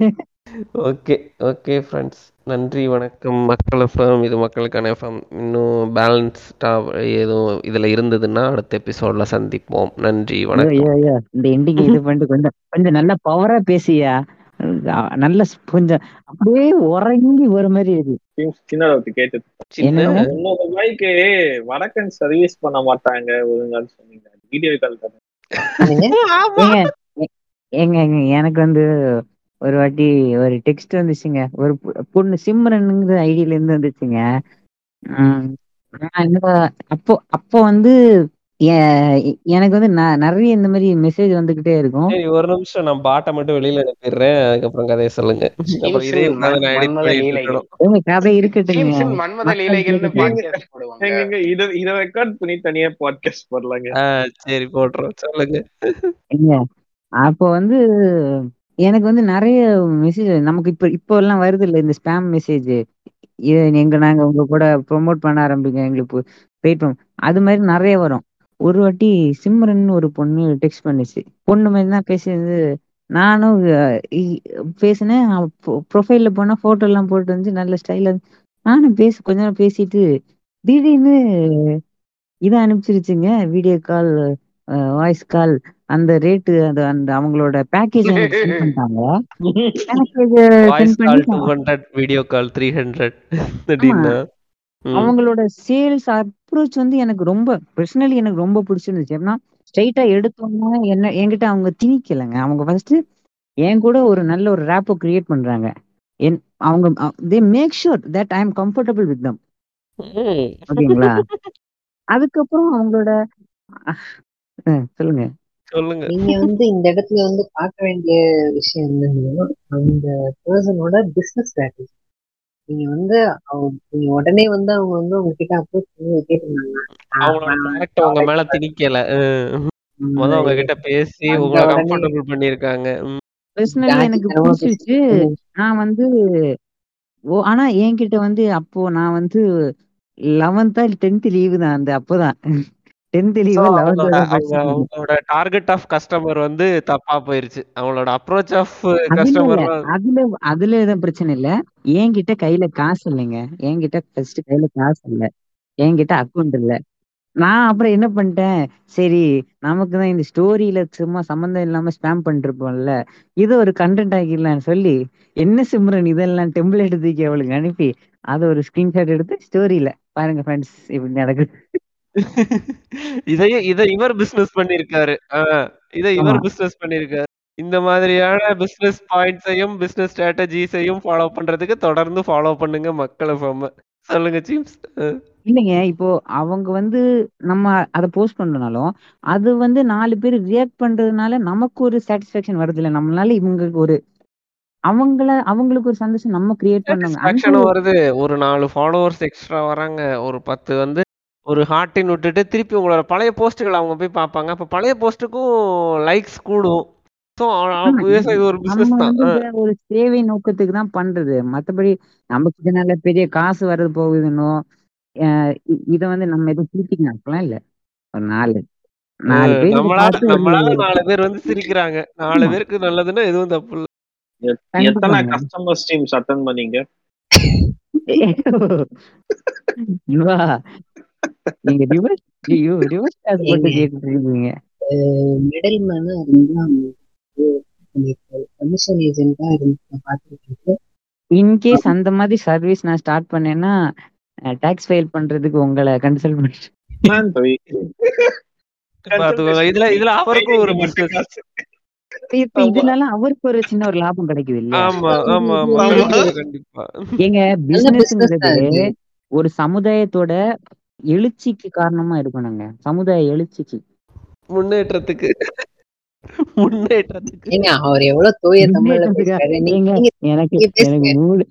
மூடேற்றத்துக்குன்னு கேட்டுட்டுங்க. இல்லைங்க இது வந்து அவரு வந்து ஒரு கமிஷன் ஏஜென்ட்டா இருந்து இவர் ஒரு பிசினஸா அதை வந்து மாத்த பாக்குறாரு நீங்க வந்து அவங்களே வந்து நீங்க தாங்க உங்களதான் சொல்றேன். நீங்க வந்து இப்ப அவங்களே வந்து அவங்களே இப்ப நிறைய பேருக்கு வந்து ரீச் பண்ணி அவங்களால வந்து இது நிறைய பேர்கிட்ட சொல்லி உங்கள்கிட்ட பேசுன மாதிரி நிறைய பேர் பேசிட்டு இருக்கணும். அப்புறமா வந்து அவங்க இந்த பேக்கேஜஸ் எல்லாம் வந்து இன்ட்ரடியூஸ் பண்ணணும். இந்த ஏங்க என்ன என்ன ஃபாலோ பண்ணிட்டு இருந்த என் தோழர்கள் நீங்க அப்படி பண்ணுவாங்கன்னு நினைக்கிறீங்களா? அவங்க ஐடியா போய் ஐட்டம் ஐடி ஐட்டம் ஐடின்னு அனுப்புவானுங்க. சாண்ட் பாக்ஸ் அனுப்புவானுங்க. நீங்க வாண்டருங்க நீங்க வந்து எப்பயுமே வந்து அந்த ஐடிக்கு வந்து கிளவுட் கொண்டு கொண்டுட்டு வந்து கொடுக்குறீங்க. இல்லையா? நீங்க வந்து அவங்க அணுகிற கஸ்டமர்ஸ் வந்து என்ன மாதிரி வேணாலும் இருக்கும் நீங்க அட் எண்ட் ஆஃப் டே நீங்க அவங்களுக்கு வந்து ஒரு கிளவுட் கொண்டு வந்து கொடுக்கையில வந்து நீங்க அவங்களோட வேலையை வந்து பிரிச்சு நீங்க பண்றீங்க. அந்த வேலை அவங்களோட அந்த இனிஷியல் ஸ்டேஜ் வந்து நீங்களே பண்ணி கொடுத்துடுறீங்க. சோ வந்து நீங்க ஒரு கமிஷன் ஏஜென்ட் ஃப்ரீ நீங்க ஒரு அழகான கமிஷன் ஏஜென்ட்டா நீங்க சூப்பரா வேலை செஞ்சிருந்திருக்கீங்க அந்த இன்னொரு கதை இருக்குங்க. இதுவும் நான் வந்து டென்த் லீவ் லெவன்த் ஸ்டேஜ் தான். எனக்கு வந்து இப்பவும் விவரம் கிடையாது அப்பவும் விவரம் கிடையாது. இந்த சினிமா பார்த்துட்டு வெள்ளைக்காரங்கள்ட்ட பழகுனா அவங்க நம்மளை கல்யாணம் பண்ணி அங்க கூட்டிட்டு போய்க்குவாங்க நினைச்சுக்கிட்டு. எனக்கு இன்ஸ்டாகிராம்ல ஒரு ரஷ்யன் மாடல் இல்ல ஒரு ரஷ்யன் மாடலுங்க நிஜ நிஜமாவே ஒரு மாடல்னா அவங்க வந்து டிஎம் பண்ணியிருந்தாங்க ஏதோ சின்ன நான் சின்ன பையன் மாதிரி இருக்கானே அதுக்கு ஏதோ பண்ணிருப்பாங்க. அந்த போட்டோவை பத்தி ஏதோ சொல்லினாங்க. நான் பேசி பேசி உங்க ஊர்ல என்ன நிலைமைகள்லாம் எப்படி இருக்கு? உங்க ஊர் எப்படி இருக்கு? எங்க ஊர் எப்படி இருக்கு? எனக்கு உங்க ஊரை ரொம்ப பிடிக்கும். அதுக்கப்புறம் நான் வந்து லிட்டரலா அவங்க என்ன கல்யாணம் பண்ணி கூட்டிட்டு போய்ங்கிற அளவுக்கு ஒரு மல்முட்டு இல்ல. அதாவது வந்து இந்த இடத்துல வந்து நம்ம சேஞ்ச் என்ன ட்ரை பண்ணியிருக்காருன்னா அடாப்ஷனுக்கு ட்ரை பண்ணியிருக்காரு. அவங்க வந்து இவர் அடாப்ட் பண்ணிக்கிறதுக்காக வந்து இவர் நான் என்ன இல்லாம அனுப்பிச்சேங்க. அவங்க அனுப்பிச்ச நாலே நாலு மெசேஜ் தான் எனக்கு நல்ல ஞாபகம் இருக்கு. ஓ குட் அப்புறம் எனக்கும் இந்தியா ரொம்ப பிடிக்கும்னு இங்கிலீஷ்ல அனுப்பியிருந்தாங்க. அதுக்கப்புறம் நான் இந்தியாவுக்கு வர வாய்ப்பே இல்லைன்னு அனுப்பியிருந்தாங்க. நீங்க இந்தியாக்கெல்லாம் வர வேணாங்க. காசு போட்டு எனக்கு பாஸ்போர்ட் மட்டும் கிரியேட் பண்ணி பாஸ்போர்ட் மட்டும் ரெடி பண்ணி என்னை அங்க கூட்டு மட்டும் போயிடுங்க. அது இல்ல போதும் அது அந்த ஒரு நீங்க ஃபேக் ஐடியா கேட்ட இருக்கும். பார்த்து. ஏங்க இல்லைங்க. அது ரியல் ஐடி தான். மேபி அவங்க ஃபாலோவர்ஸ் கெயின் பண்றதுக்கு ஏதாவது ஸ்ட்ராட்டஜி அவங்களுக்கு ஒரு லாபத்துக்காக அவங்க ஏதாவது பண்ணிருக்கலாம். இந்தியால அவங்க மார்க்கெட்டை ஓ இப்பதான் புரியுது. ஒன்லி ஃபேன்ஸ் வச்சிருக்காங்களா? ஆஹ் அப்படி ஏதாவது காணுங்க என்ன எக்ஸ்பெக்ட் பண்ண பார்த்துருக்காங்க. நல்ல வேலை. அந்த இடத்துல நீங்க எக்ஸ்பிளைட் ஆகாம என்ன மாதிரி என்ன மாதிரி ஒரு கேனையான ஒரு எம்ப்ளாயியா இல்லாம இருந்திருக்கீங்க. ம். ஆமா வந்து உங்களுக்கு நிறைய பிசினஸ் கிளைண்ட்ஸ் இருக்காங்களேங்க. உங்க உங்க பிரான்ச்சைஸ் அடிக்கடி ஆரம்பிக்கிறானுங்களே. ஆமா. வந்தி வந்தியோட உதவி இல்லாமயே வந்திக்கு ஒரு பிரான்ச்சைஸ் ஆரம்பிச்சு வந்தியோட நண்பர்களுக்கு எல்லாம் மெசேஜ் அனுப்பிச்சு. சிவாஜி வந்து அதாவது அதாவது பிரான்ச்சைஸ்னா வந்து வண்டி வந்து காசு கொடுத்து அவங்களுக்கு அந்த பிசினஸ் வந்து வளர்த்து வண்டி வந்து ஒரு இன்வெஸ்டரா இருந்திருந்திருப்பாரு. அவங்க வந்து அந்த வேலையுமே அவங்களே எடுத்துக்கிட்டு வந்தியோட ஃப்ரெண்ட்ஸ் கிட்ட வந்து அந்த இன்வெஸ்டிங் அமௌண்ட் வந்து எடுக்க ட்ரை பண்ணியிருக்காங்க. அவங்க பாருங்க அவங்க அவ்வளவு நல்ல மனசோட அவங்க ஒரு நல்ல எண்ணத்தோட ஒரு ஐடியா ஆரம்பிச்சு வண்டி பேர்லயே ஒரு ஐடியா ஆரம்பிச்சு வேற பேர்ல எல்லாம் பிரான்ச்சைஸ் ஓபன் பண்ணலாம் அதே பேர்லயே பிரான்ச்சைஸ் ஓபன் பண்ணிட்டாங்க. ஓபன் பண்ணி அது அடுத்தவன்கிட்ட தமிழ்நாட்டின் ஆண்ட்ரியூ டேட்டுங்க இங்க வந்து. யார் யா நீங்க? அரை போதையில வளரிட்டு கிடக்குறீங்க. Aunty what colour is your சொத்த பல்லுன்னு கேளுங்களேன் அப்படி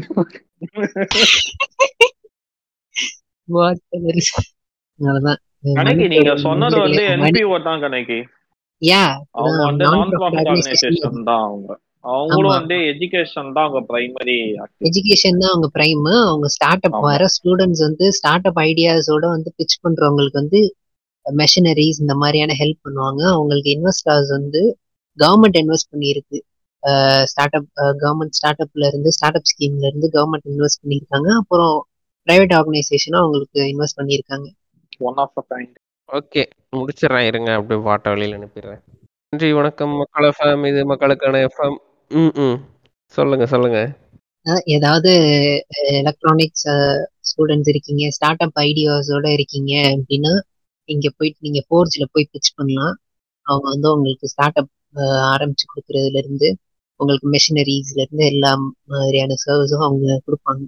இந்த மாதிரியான இன்னும் மேலும் இதே மாதிரியான தகவல்களுக்கு தொடர்ந்து இணைந்திருங்கள் மக்கள் எஃப்எம்முடன் மக்கள் எஃப்எம் இது மக்களுக்கான எஃப்எம் அடுத்து இதுல பேலன்ஸ் இருந்தா பேசுவோம் இல்லைன்னா அடுத்த டாபிக்ல பேசுவோம். நன்றி வணக்கம் மக்கள் எஃப்எம் நன்றி நன்றி. சேவிட மாட்டாங்க